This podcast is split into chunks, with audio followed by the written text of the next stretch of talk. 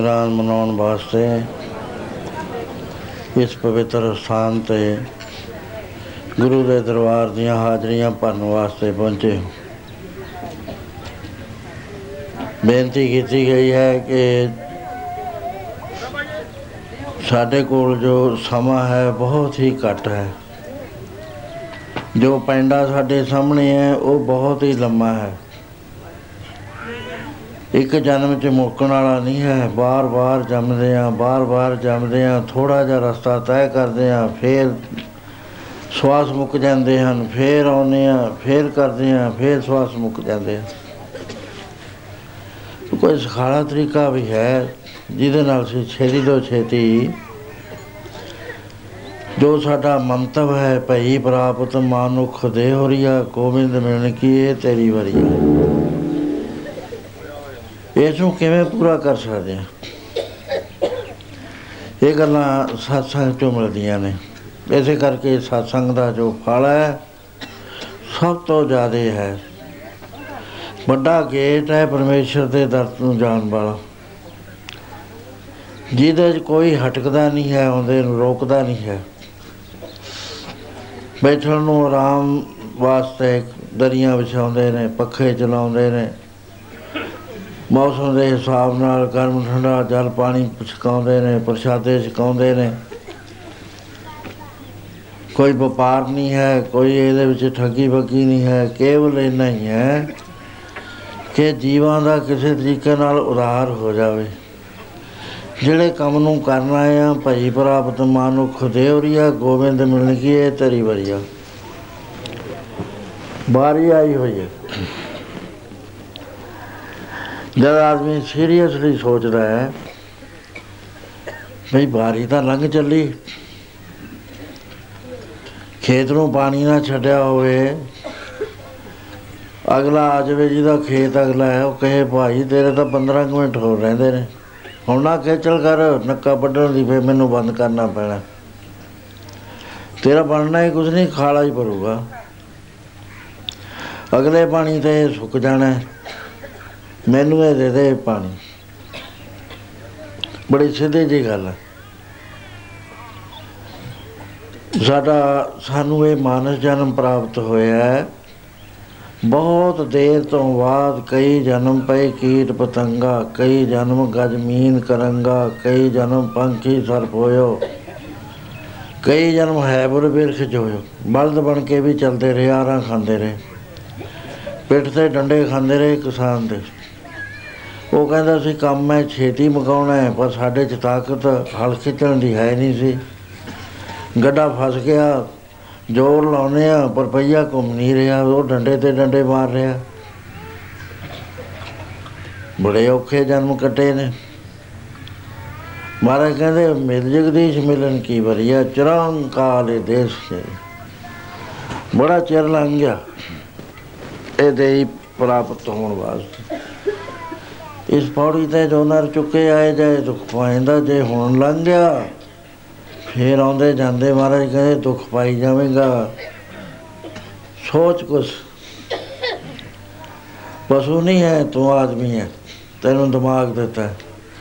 ਭਲਾ ਵੀ ਜਾਣਦਾ ਹੈ ਆਪਣਾ ਬੁਰਾ ਵੀ ਜਾਣਦਾ ਹੈ। ਪਤਾ ਸਭ ਨੂੰ ਹੈ, ਜਿਹੜੇ ਨੁਕਸਾਨ ਕਰਦੇ ਨੇ, ਸ਼ਰਾਬਾਂ ਪੀ ਪੀ ਕੇ ਕਰਦਾ ਲੜਾਈਆਂ, ਝਗੜੇ ਫਸਾਦ ਕਰਦੇ ਆ, ਪਤਾ ਉਹਨਾਂ ਨੂੰ ਵੀ ਹੁੰਦਾ ਵੀ ਬੜੀ ਮਾੜੀ ਚੀਜ਼ ਹੈ ਸਾਨੂੰ ਵੀ ਪਤਾ ਹੈ ਵੀ ਸਮਾਂ ਲੰਘ ਜਾਣਾ ਹੈ, ਮੁੜ ਕੇ ਹੱਥ ਨਹੀਂ ਆਉਣਾ। ਇਹ ਠਹਿਰਨ ਜਾਚ ਨਾ ਜਾਣਦਾ ਲੰਘ ਗਿਆ ਨਾ ਮੁੜ ਕੇ ਆਉਂਦਾ। ਅਜੇ ਤਾਂ ਬਣਿਆ ਹੀ ਕੁਛ ਨਹੀਂ। ਕਿਉਂ ਨਹੀਂ ਬਣਿਆ? ਕੋਈ ਗਾਈਡ ਨਹੀਂ ਮਿਲ ਸਕਿਆ। ਕਿਸੇ ਨਾਲ ਨਿਉ ਨਹੀਂ ਲੱਗ ਸਕਿਆ, ਜਿਹਨੇ ਨਗਾਉਣਾ ਇੱਥੇ ਫੀਸ ਜਿਹੜੀ ਹੈ ਉਹ ਪ੍ਰਤੀਤ ਤੇ ਪਿਆਰ ਦੀ ਹੈ। ਦੋ ਚੀਜ਼ਾਂ ਹੁੰਦੀਆਂ, ਪ੍ਰਤੀਤ ਹੈ ਇੱਕ ਪਿਆਰ ਹੈ। ਫੇਰ ਕੁਝ ਰਹਿਤਾ ਹੁੰਦੀਆਂ। ਉਹ ਰਹਿਤਾ ਦੇ ਉੱਤੇ ਚੱਲੇ ਤਾਂ ਪੈਂਡਾ ਬੜਾ ਸਖਾਲਾ ਨਿਬੜ ਜਾਂਦਾ। ਨਹੀਂ ਤਾਂ ਪਤਾ ਹੀ ਨਹੀਂ ਲੱਗਦਾ। ਸੋ ਇੱਥੇ ਪ੍ਰਤੀਤ ਦੀ ਬਾਤ ਕਰੀ ਹੈ ਗੁਰੂ ਤੋਂ ਬਗੈਰ ਇਹ ਰਾਹ ਨਹੀਂ ਮਿਲਦਾ। ਗੁਰੂ ਗ੍ਰੰਥ ਸਾਹਿਬ, ਗੁਰੂ ਘਰ ਦੇ ਅੰਦਰ ਇਸ ਜੀਵ ਨੂੰ ਪ੍ਰੇਰਣਾ ਕਰਦੇ ਆ ਕਿ ਤੂੰ ਸਤ ਸੰਗਤ ਵਿੱਚ ਜਾ। ਉਹ ਕਹੀ ਜੀ ਹੁੰਦੀ ਹੈ ਸਤ ਸੰਗਤ ਕੈਸੀ ਜਾਣੀ ਹੈ ਕਿਵੇਂ ਪਤਾ ਲੱਗੇ ਵੀ ਇਹ ਸਤਸੰਗ ਹੈ ਮਨੁੱਖਾਂ ਦਾ ਇਕੱਠ ਹੈ? ਮਹਾਰਾਜ ਕਹਿੰਦੇ ਜਿੱਥੇ ਇੱਕੋ ਨਾਮ ਬਖਾਣੀ ਹੈ। ਜਿੱਥੇ ਕੇਵਲ ਨਾਮ ਦੀ ਬਾਤ ਚੱਲਦੀ ਹੋਵੇ, ਨਾਮ ਨਾਲ ਲਾਉਂਦੇ ਹੋਣ, ਉਹ ਸਤਸੰਗ ਹੋਇਆ ਕਰਦੀ ਹੈ। ਉਹਦਾ ਫਲ ਕਿੰਨਾ ਹੁੰਦਾ ਹੈ? ਕਹਿੰਦੇ ਜੇ ਤੂੰ ਚਲਿਆ ਗਿਆ ਨਾ, ਸਤਸੰਗ 'ਚ ਸਹੀ ਮਨੋ ਚਿੱਤੋ ਹੋ ਕੇ, ਫਿਰ ਤੇਰਾ ਆਧਾਰ ਹੋ ਜਾਏਗਾ ਕਬਹੂ ਸਾਧ ਸੰਗਤ ਆ ਪਾਵੇ। ਸਾਧੂ ਦੀ ਸੰਗਤ ਮਿਲ ਜਾਵੇ ਕਿਤੇ ਨੂੰ ਉਸ ਸਥਾਨ ਤੇ ਬਾਹਰ ਨਾ ਆਵੇ। ਕਿਉਂ ਨਹੀਂ ਆਉਂਦਾ? ਕਿਉਂਕਿ ਪਿਆਰ ਨਾਲ ਉੱਥੇ ਹੋਰ ਕੁਝ ਨਹੀਂ ਹੈ। ਸਾਧੂ ਦੀ ਸੰਗਤ 'ਚ ਪਿਆਰ ਕੰਮ ਕਰਦਾ ਪੈਸਾ ਨਹੀਂ ਕਰਦਾ, ਆਪਣੀ ਬਟੱਤਣ ਨਹੀਂ ਕੰਮ ਕਰਦੀ, ਕਿੱਡਾ ਹੀ ਵੱਡਾ ਹੋਵੇ। ਸਾਧੂ ਨੇ ਕਿਸੇ ਤੋਂ ਕੀ ਲੈਣਾ? ਪਿਛਲੀ ਵਾਰੀ ਉਹ ਮੈਂ ਦੱਸਿਆ ਸੀ ਐਤਵਾਰ ਨੂੰ ਕਿ ਪਾਂਡਵਾਂ ਦਾ ਯੱਗ ਨਾ ਸੰਪੂਰਨ ਹੋਵੇ। ਅਖੀਰ ਕ੍ਰਿਸ਼ਨ ਮਹਾਰਾਜ ਨੇ ਦੱਸਿਆ ਵੀ ਇੱਕ ਸਾਧੂ ਬੈਠਾ ਹੈ ਗਰੀਬ ਛੋਟੀ ਜਾਤੀ ਦਾ। ਉਹ ਥੋੜੀ ਨਿਗਾਹ ਛੋਟੀ ਜਾਤੀ ਦਾ ਹੈ, ਪਰ ਉਹ ਹੈ ਉਹ ਪਰਮੇਸ਼ਰ ਦਾ ਰੂਪ। ਜਾਤਾਂ ਬਾਤਾਂ ਸਮਾਜ ਦੀਆਂ ਬਣਾਈਆਂ ਹੋਈਆਂ ਸਨ। ਪਹਿਲਾਂ ਪਹਿਲਾਂ ਇਹ ਠੀਕ ਸੀ। ਪਿੱਛੋਂ ਜਾ ਕੇ ਇਹ ਰ- ਬਣ ਗਿਆ ਜਾਤ ਪਾਤ ਬਣ ਗਈ ਪੱਕੀ ਬਣ ਗਈ। ਉਹਨੂੰ ਤੁਸੀਂ ਨਿਮੰਤਰਣ ਨਹੀਂ ਦਿੱਤਾ। ਇਹ ਦੇਖ ਕੇ ਕਿ ਬੜਾ ਗਰੀਬ ਰਾਜ ਹੈ ਦੂਸਰਾ ਦੇਖਿਆ ਵੀ ਛੋਟੀ ਜਾਤੀ ਦਾ ਮਹਾਰਾਜ ਕਿੱਥੇ ਹੈ ਕਹਿੰਦੇ ਜਮਨਾ ਦੇ ਕੰਢੇ ਕਿਰਤ ਕਰਕੇ ਛਕਦਾ ਹੈ। ਛੱਜ ਵਗੈਰਾ ਬਣਾ ਕੇ ਵੇਚਦਾ ਹੈ। ਮਿਹਨਤ ਮਜ਼ਦੂਰੀ ਕਰਦਾ ਹੈ। ਪਰ ਹੈ ਪੂਰਾ ਤੁਸੀਂ ਸਾਰੇ ਸਾਧੂ ਬੁਲਾ ਲਏ ਬਣਾ ਵਿੱਚੋਂ ਬਣਾ ਲਏ ਬੜੇ ਬੜੇ ਆਸ਼ਰਮਾਂ ਚੋਂ ਬਣਾ ਲਏ ਰਿਸ਼ੀ ਮੁਨੀ ਸਾਰੇ ਆ ਗਏ ਤੁਹਾਡੇ ਕੋਈ ਬ੍ਰਾਹਮਣ ਨਹੀਂ, ਤੁਸੀਂ ਛੱਡਿਆ, ਪਰ ਜਿਹੜਾ ਅਸਲੀ ਆ, ਉਹ ਤੁਸੀਂ ਛੱਡ ਦਿੱਤਾ। ਦੱਸ ਕੇ ਅਥਾ ਪਤਾ ਭੇਜ ਦਿੱਤੇ। ਜਦੋਂ ਰਜਿਸਟਰ ਗਿਆ, ਰਥਾਂ 'ਚ ਚੜ ਕੇ ਨਾਲ ਬੋਡੀਗਾਰਡ ਲੈ ਕੇ ਬੜੇ ਸ਼ਾਂਤ ਸ਼ੌਕਤ ਨਾਲ ਉੱਥੇ ਪਹੁੰਚਦਾ। ਹੈ। ਜਾ ਕੇ ਭੇਟਾ ਕਰਦਾ, ਜਿਵੇਂ ਰਾਜੇ ਅਮੀਰ ਹੁੰਦੇ ਨੇ, ਇਹ ਹੀਰੇ ਜਵਾਹਰਾਤ ਭੇਟਾ ਕਰਦੇ ਨੇ ਸੋਨਾ ਭੇਟਾ ਕਰਦੇ ਆ। ਉਹਨਾਂ ਨੇ ਮੋੜ ਦਿੱਤਾ, ਕਹਿੰਦੇ ਰਾਜਨ ਸਾਨੂੰ ਲੋੜ ਨਹੀਂ ਹੈ। ਮੈਂ ਕੀ ਕਰਨਾ ਹੈ ਨਾ ਮਾਲ? ਮੰਤਵ ਦੱਸੋ ਕਿਵੇਂ ਆਏ ਹੋ? ਕਹਿਣ ਲੱਗੇ, ਮਹਾਰਾਜ, ਜੱਗ ਸੰਪੂਰਨ ਨਹੀਂ ਹੁੰਦਾ। ਨਿਸ਼ਾਨੀ ਇਹ ਰੱਖੀ ਗਈ ਸੀ ਕਿ ਇੱਕ ਬਾਂਸ ਦੇ ਉੱਤੇ ਸ਼ੰਖ ਬੰਨਿਆ ਗਿਆ। ਉਹ ਵੱਜਿਆ ਨਹੀਂ ਹੈ। ਬੜੀ ਵਿਧੀ ਪੂਰਵਕ ਜਗ ਕਰਿਆ। ਫੇਰ ਹੁਣ ਕਹਿੰਦੇ, ਤੁਸੀਂ ਪ੍ਰਸ਼ਾਦਾ ਛਕੋ। ਤੇ ਸਾਡੀ ਬੜੀ ਸਾਤੋਂ ਬੜੀ ਭੁੱਲ ਹੋਈ, ਅਸੀਂ ਤੁਹਾਨੂੰ ਬੁਲਾਇਆ ਨਾ। ਕਹਿੰਦੇ ਉਹਦੀ ਤਾਂ ਕੋਈ ਗੱਲ ਨਹੀਂ ਹੈ, ਪਰ ਮੇਰੀ ਜਾਤੀ ਤੁਹਾਡੀ ਨਿਗਾਹ ਵਿੱਚ ਛੋਟੀ ਹੈ। ਸ਼ਾਸਤਰਾਂ 'ਚ ਲਿਖਿਆ ਹੋਇਆ ਹੈ ਕਿ ਜੇ ਮੇਰੀ ਜਾਤੀ ਦਾ ਬੰਦਾ ਬ੍ਰਾਹਮਣ ਜਾਤੀਆਂ ਨਾਲ, ਸਾਧੂਆਂ ਨਾਲ ਬੈਠ ਕੇ ਪ੍ਰਸ਼ਾਦਾ ਛਕੇ, ਤਾਂ ਉਹਨੂੰ ਦੋਸ਼ ਲੱਗਦਾ ਹੈ। ਉਹ ਦੋਸ਼ ਜਿਹੜਾ ਇੱਕ ਜੱਗ ਨਾਲ ਦੂਰ ਹੁੰਦਾ ਹੈ। ਇਸ ਕਰਕੇ ਮੈਨੂੰ ਇੱਕ ਜੱਗ ਦਾ ਫਲ ਦੇ ਦਿਓ, ਤਾਂ ਕਿ ਮੇਰੇ ਸਿਰ ਦੋਸ਼ ਨਾ ਆਵੇ। ਕਹਿਣ ਲੱਗਾ, ਮਹਾਰਾਜ, ਅਜੇ ਤਾਂ ਪਹਿਲਾਂ ਹੀ ਸੰਪੂਰਨ ਨਹੀਂ ਹੋਇਆ। ਕਈ ਕਿਤੇ ਹੁੰਦੇ, ਦੇ ਦਿੰਦੇ, ਪਰ ਇਸ ਤਾਂ ਪਹਿਲਾਂ ਵੀ ਨਹੀਂ ਪੂਰਨ ਹੋਇਆ ਵਿਗਨ ਪਿਆ ਹੋਇਆ। ਕਹੇ ਫਿਰ ਜਾਓ। ਮੈਂ ਗੁਨਾਹਗਾਰ ਥੋੜਾ ਬਣਨਾ ਹੈ। ਤੁਹਾਡੇ ਜਗ ਵਾਸਤੇ ਮੈਂ ਜਵਾਬ ਦੇ ਹੋਵਾਂਗਾ। ਵਾਪਸ ਆ ਗਏ। ਪੰਜੇ ਭਰਾ ਬੜੀ ਸ਼ੌਕ, ਸ਼ਾਨ ਸ਼ੌਕ ਦੇ ਨਾਲ ਬਾਰੀ-ਬਾਰੀ ਜਾਂਦੇ ਨੇ। ਪਰ ਉਹ ਨਹੀਂ ਆਏ। ਅਖੀਰ ਦ੍ਰੋਪਤੀ ਨੇ ਕਿਹਾ ਕਿ ਮੈਂ, ਮੈਨੂੰ ਹੁਕਮ ਦੇਵੋ, ਮੈਂ ਲੈ ਕੇ ਆਉਣੀ। ਉਹ ਜਦ ਤੁਰਨ ਲੱਗੀ, ਰਥ ਵਗੈਰਾ ਸਭ ਖੜੇ ਨੇ ਬੋਡੀਗਾਰਡ ਖੜੇ ਨੇ ਹੋਰ ਜਿਹੜੇ ਸੰਤਾਂ ਨੂੰ ਗਿਫਟ ਭੇਟਾ ਕਰਨੇ, ਬਸਤਰ ਵਗੈਰਾ, ਉਹ ਸਾਰਾ ਅਰੇਂਜ ਕਰਿਆ ਖੜਾ ਹੈ। ਉਹ ਜਦ ਕਹਿਣ ਲੱਗੇ, ਬੈਠੋ ਕਿ ਮੈਂ ਬੈਠਣਾ ਨਹੀਂ ਹੈ? ਜੋੜਾ ਵੀ ਮੇਰਾ ਲੈ ਲਓ। ਨੰਗੇ ਪੈਰੀ ਮੈਂ ਜਾਣਾ ਹੈ। ਉਸ ਵੇਲੇ ਉਹਨੇ ਕਿਹਾ ਇਹ ਮਹਾਪੁਰਸ਼ੋ, ਵੇਦ ਸ਼ਾਸਤਰ ਇਹ ਕਹਿੰਦੇ ਨੇ ਵੀ ਜਿਹੜਾ ਬਰਮ ਲੀਨ ਬਰਮ ਦੇ ਵਿੱਚ ਸਮਾਇਆ ਹੋਇਆ, ਜਿਸ ਨੂੰ ਕਣ ਕਣ ਦੇ ਵਿੱਚ ਪਰਮੇਸ਼ਰ ਨਜ਼ਰ ਆਉਂਦਾ ਹੈ, ਉਹ ਸਾਧੂ ਜੋ ਹੁੰਦਾ ਹੈ, ਉਹ ਪ੍ਰਮਾਤਮਾ ਵਰਗਾ ਹੁੰਦਾ ਜਿਨ੍ਹਾਂ ਨਾਲ ਵਿਸਰੇ ਨਾਮ ਸੇਖ ਨੇ ਆ ਭੇਦ ਨਾ ਜਾਣੋ ਮੂਲ ਸਾਈ ਜਿਆ ਕਿਰਪਾ ਕਰੋ ਮੈਂ ਆਪ ਦੇ ਵੱਲ ਨੂੰ ਦਰਸ਼ਨਾਂ ਵਾਸਤੇ ਆ ਰਹੀ। ਸਿਰ ਦੇ ਉੱਤੇ ਭੇਟਾ ਚੱਕੀ। ਪੈਦਲ ਜਾਂਦੀ ਹੈ। ਉੱਥੇ ਜਾ ਕੇ ਰੱਖੀ ਬੈਠ ਗਈ। ਬੜੀ ਸਿਆਣੀ ਸੀ। ਗੱਲਬਾਤ ਚਲਾਉਣ ਵਾਸਤੇ ਕਿਹਾ, ਕਹਿੰਦੇ ਮਹਾ, ਮਹਾਰਾਜ, ਇੱਕ ਮੇਰਾ ਸੰਸਾਰ ਨਿਵਰਤ ਕਰੋ। ਕਹਿਣ ਲੱਗੇ, ਕੀ ਹੈ ਬੇਟੀ ਤੇਰਾ ਸੰਸਾਰ? ਕਹਿਣ ਲੱਗੀ, ਮਹਾਰਾਜ, ਐਂ ਲਿਖਿਆ ਹੋਇਆ ਹੈ ਸ਼ਾਸਤਰਾਂ 'ਚ, ਵੀ ਜੇ ਬ੍ਰਹਮ ਗਿਆਨੀ ਮਹਾਪੁਰਸ਼ ਵੱਲ ਸ਼ਰਧਾ ਧਾਰ ਕੇ ਘਰ ਤੋਂ ਚੱਲੋ, ਜਿੰਨੇ ਕਦਮ ਕੋਈ ਚੱਲਦਾ ਹੈ, ਉਹਨੇ ਜੱਗਾਂ ਦਾ ਫਲ ਉਹਨੂੰ ਪ੍ਰਾਪਤ ਹੋ ਜਾਂਦਾ। ਕੀ ਹੈ ਸੱਤ ਹੈ? ਕਹਿੰਦੇ, ਹਾਂ ਬੇਟੀ, ਜਿਹੜਾ ਸ਼ਾਸਤਰਾਂ 'ਚ ਮਹਾਪੁਰਸ਼ਾਂ ਦੇ ਅਨੁਭਵ ਨਾਲ ਲਿਖਿਆ, ਉਹ ਸੱਤ ਹੈ। ਅੱਛਾ। ਉਸੇ ਬਾਅਦ ਕਹਿਣ ਲੱਗੇ ਵੀ ਮਹਾਰਾਜ, ਪੰਜੇ ਪਾਂਡਵ ਤੁਹਾਡੇ ਕੋਲ ਵਾਰੀ-ਵਾਰੀ ਆਏ, ਤੇ ਤੁਸੀਂ ਸਾਡੇ ਜੱਗ ਦੇ ਵਿੱਚ ਨਹੀਂ ਗਏ। ਕਿੰਨਾ ਟਾਈਮ ਲੱਗ ਗਿਆ ਕਈ ਸਾਲ ਹੋ ਗਏ ਘੋੜਾ ਫੇਰਦਿਆਂ ਨੂੰ ਸਾਨੂੰ ਭਾਰਤ ਵਰਸ਼ ਵਿੱਚ। ਤੇ ਹੁਣ ਯੱਗ ਦੇ ਵਾਸਤੇ ਕਿੰਨਾ ਧਨ ਖਰਚਿਆ ਤੇ ਕ੍ਰਿਸ਼ਨ ਮਹਾਰਾਜ ਨੇ ਸੇਵਾ ਲਈ ਹੋਈ ਹੈ, ਚਰਨ ਧੋਣ ਦੀ ਤੇ ਜੂਠੀਆਂ ਪਤਲਾ ਚੁੱਕਣ ਦੀ। ਮਹਾਰਾਜ ਸ਼ਰਤ ਇਹ ਰੱਖੀ ਸੀ ਕਿ ਜਦੋਂ ਜੱਗ ਸੰਪੂਰਨ ਹੋਇਆ ਤਾਂ ਸੰਖ ਬਚੇਗਾ। ਉਹ ਤਾਂ ਬਚਿਆ ਨਹੀਂ ਹੈ। ਆਪ ਕਿਰਪਾ ਕਰੋ। ਕਹਿੰਦੇ, ਬੇਟੀ, ਮੈਂ ਤਾਂ ਉਹਨਾਂ ਨੂੰ ਵੀ ਇਹੀ ਗੱਲ ਕਹੀ ਸੀ ਕਿ ਇੱਕ ਜੱਗ ਦਾ ਫਲ ਮੈਨੂੰ ਦੇ ਦਿਓ। ਕਹਿੰਦੀ, ਹਾਂ ਮਹਾਰਾਜ, ਇੱਕ ਦਾ ਲੈ ਲਿਓ। ਤੁਹਾਡੇ ਪੱਲੇ ਇੱਕ ਦਾ ਪਏਗਾ, ਬਾਕੀ ਸਾਡੇ ਪੱਲੇ ਬਾਦੇ ਹੁਣ ਮੁੜਦੇ ਹੋਏ ਕਦਮਾਂ ਗਿਣ ਲਿਓ। ਵੀ ਕਈ ਹਜ਼ਾਰ ਕਦਮ ਆਪਾਂ ਚੱਲਦੇ ਚੱਲ ਕੇ ਜਾਂਦੇ ਆਉਣ ਵੇਲੇ ਮੈਂ ਤੁਹਾਨੂੰ ਪਤਾ ਹੈ ਵੀ ਸ਼ਰਧਾ ਦੇ ਨਾਲ ਪਰਮੇਸ਼ਰ ਰੂਪ ਸਮਝ ਕੇ ਆਈ ਸੀ। ਤੇ ਹੁਣ ਮੈਂ ਜਾ ਰਹੀ ਹਾਂ ਤੁਹਾਡੇ ਨਾਲ। ਕਦਮ ਪਾਉਂਦੇ ਜਾਇਓ। ਇੱਕ ਮੇਰੀ ਝੋਲੀ, ਬ- ਇੱਕ ਤੁਸੀਂ ਕੱਟ ਲਿਓ ਬਾਕੀ ਮੇਰੀ ਝੋਲੀ ਚ ਪਾ ਦਿਓ। ਉਸ ਵੇਲੇ ਮਹਾਪੁਰਸ਼ ਕ- ਨਿਰੁੱਤਰ ਹੋ ਗਏ। ਉੱਠ ਕੇ ਨਾਲ ਚੱਲ ਪਏ। ਪ੍ਰਸ਼ਾਦਾ ਛਕਿਆ ਤੇ ਉਹਦੇ ਬਾਅਦ ਉਹ ਸੰਖ ਵੱਜਿਆ। ਮੈਂ ਬੇਨਤੀ ਇਹ ਕਰਦਾ ਸੀ ਵੀ ਸੰਤਾਂ ਨੂੰ ਕਿਸੇ ਦੀ ਅਮੀਰੀ ਨਾਲ ਸੰਬੰਧ ਨਹੀਂ ਹੁੰਦਾ। ਕੁਝ ਰਹਿ ਨਹੀਂ ਸਕਦਾ ਜੇ ਸੰਤ ਕੋ ਬਣ ਕੇ ਜਾਵੇ। ਖਾਲੀ ਜਾਵੇ, ਭਰ ਕੇ ਆ ਜਾਂਦਾ। ਸੋ ਇਸ ਤਰ੍ਹਾਂ ਦੇ ਨਾਲ ਮਹਾਰਾਜ ਕਹਿੰਦੇ ਕਦੇ ਇਹ ਜੇ ਸਾਧੂ ਦੀ ਸੰਗਤ ਮਿਲ ਜਾਵੇ ਨਾ, ਕਹੂੰ ਸਾਧ ਸੰਗਤ ਇਹ ਪਾਵੇ, ਉਸ ਸਥਾਨ ਤੇ ਬਾਹਰ ਨਾ ਆਵੇ।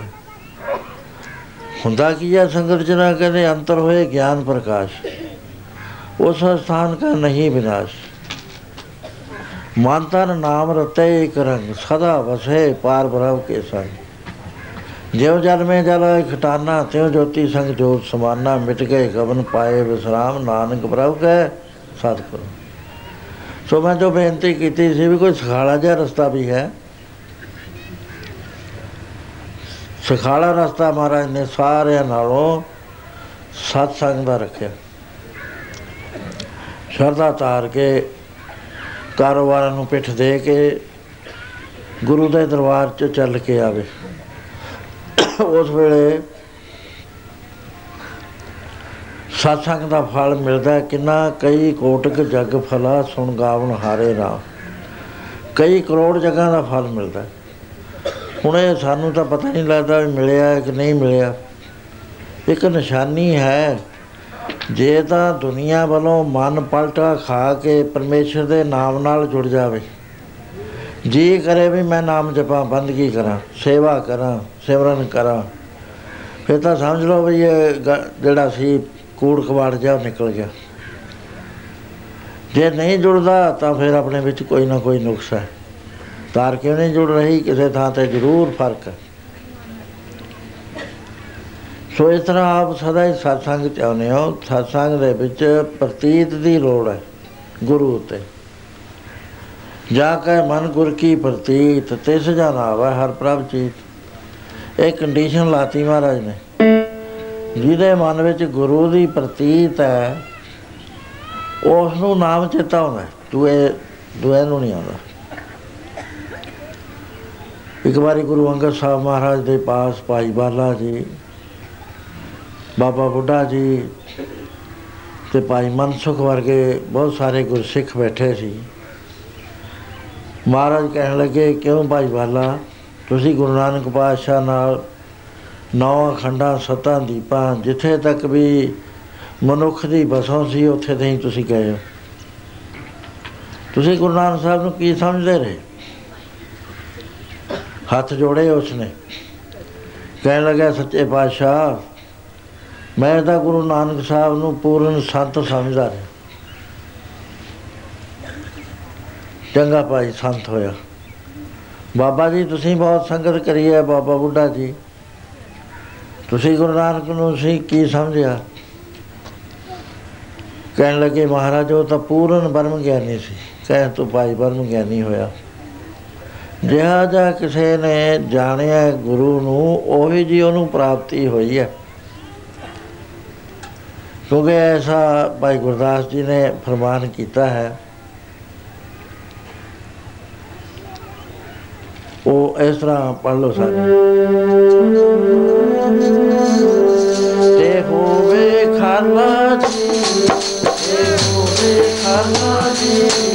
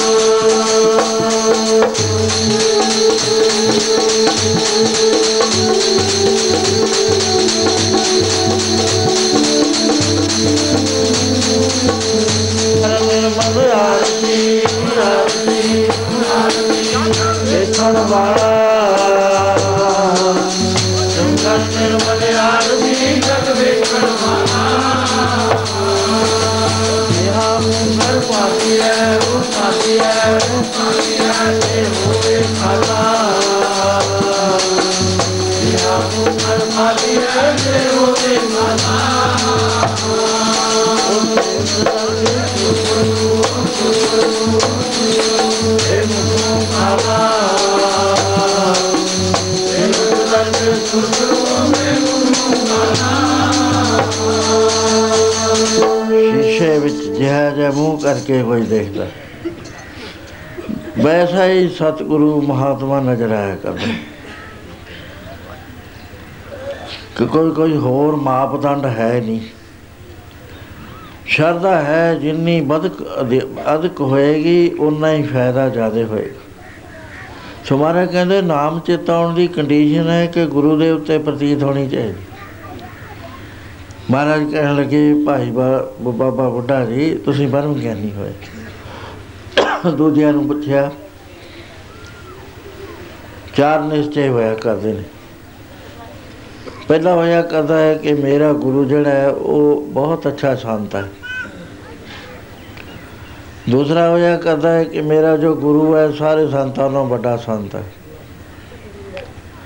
ਤੀਸਰਾ ਨਿਸ਼ਚਾ ਹੋਇਆ ਕਰਦਾ ਹੈ ਕਿ ਮੇਰਾ ਜੋ ਗੁਰੂ ਹੈ, ਉਹ ਰੱਬ ਵਰਗਾ ਹੀ ਹੈ, ਉਹਦੇ ਚ ਰੱਬ 'ਚ ਕੋਈ ਭੇਦ ਨਹੀਂ ਹੈ।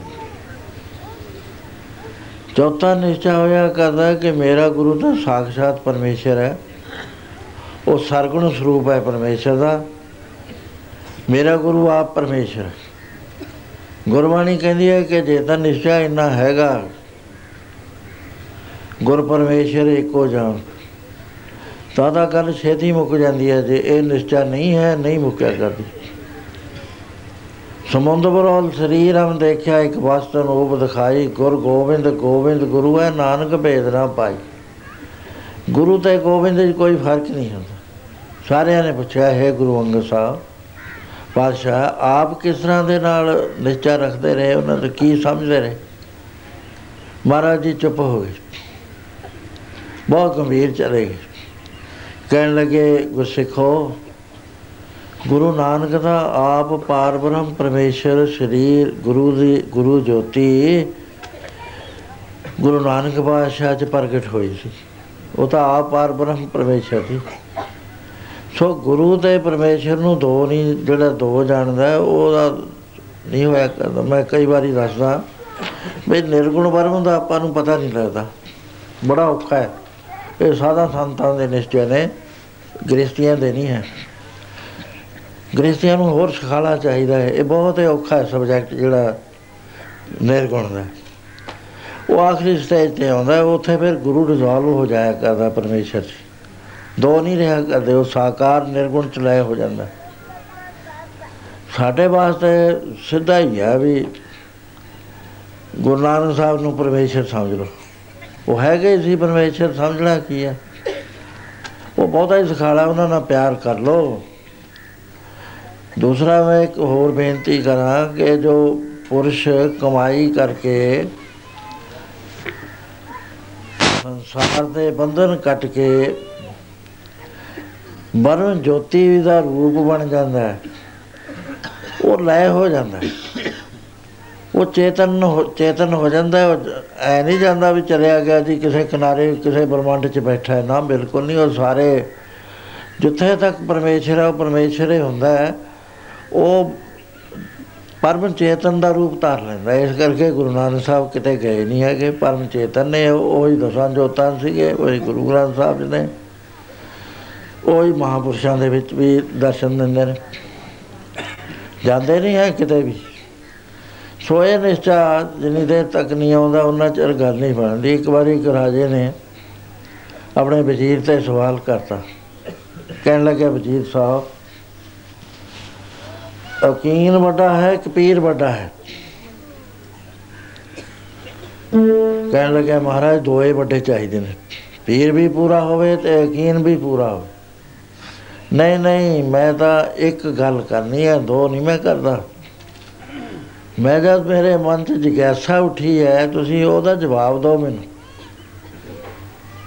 ਉਹਨੇ ਕਿਹਾ, ਮਹਾਰਾਜ ਦੋਏ ਪੂਰੇ ਚਾਹੀਦੇ ਇੱਕ ਦੇ ਨਹੀਂ, ਇੱਕ ਦੱਸੋ। ਕਹਿੰਦਾ, ਫੇਰ ਮੈਨੂੰ ਟਾਈਮ ਦੇ ਦਿਓ। 6 ਮਹੀਨੇ। 6 ਮਹੀਨੇ ਦੇ ਬਾਅਦ ਮੈਂ ਦੱਸ ਦੂੰਗਾ ਵੀ ਕੀ ਚੀਜ਼ ਵੱਡੀ ਹੈ ਰਾਜੇ ਨੇ 6 ਮਹੀਨੇ ਦਾ ਟਾਈਮ ਦਿੱਤਾ।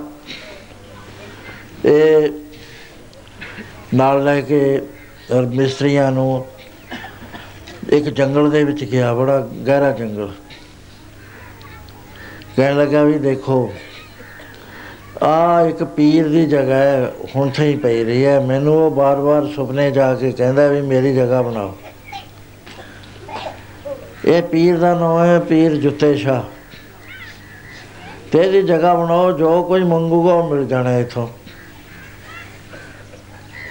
ਜਗ੍ਹਾ ਬਣਾ ਦਿੱਤੀ, ਉਸਨੇ ਬਕਸੇ ਦੇ ਵਿੱਚ ਛੋਟੇ ਜਿਹਾ ਆਪਣੀ ਜੁੱਤੀ ਦਾ ਇੱਕ ਪੈਰ ਰੱਖ ਦਿੱਤਾ, ਇੱਕ ਘਰ ਅਲਮਾਰੀ 'ਚ ਰੱਖਤਾ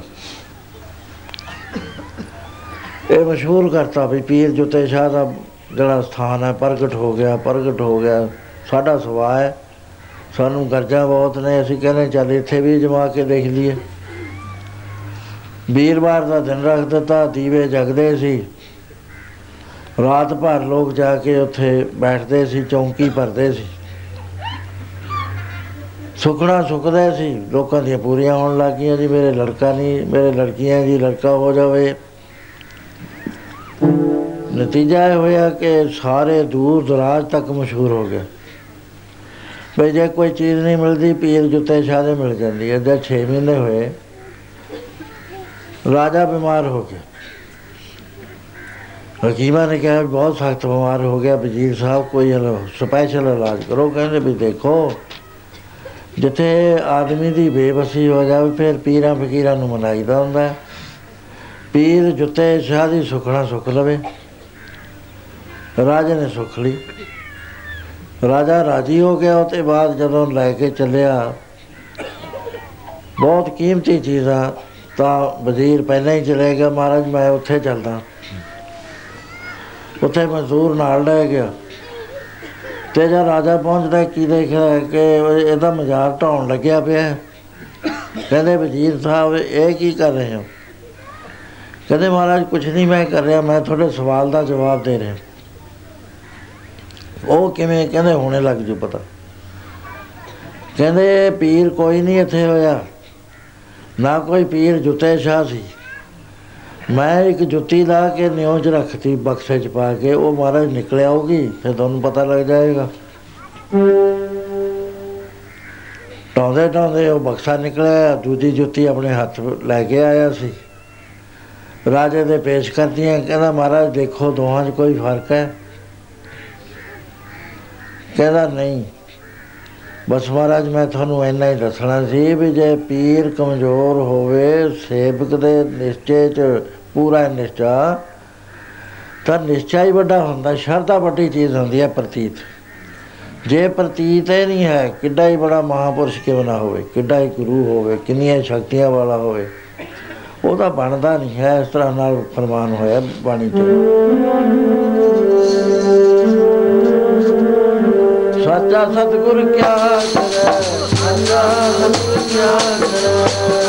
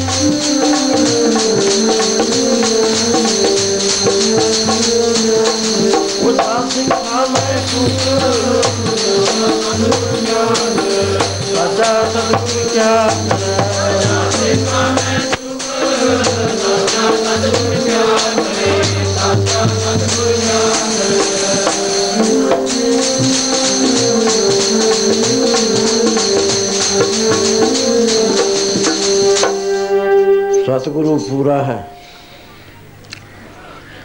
ਪਰ ਸਿੱਖ ਪੂਰਾ ਨਹੀਂ ਹੈ।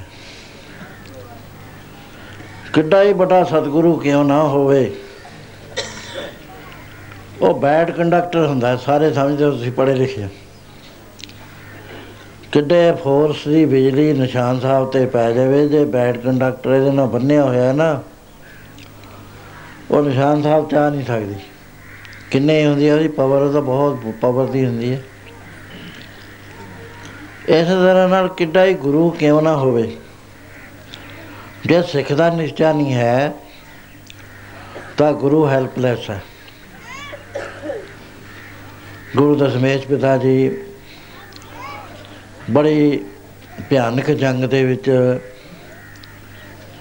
ਬਿਜ਼ੀ ਨੇ।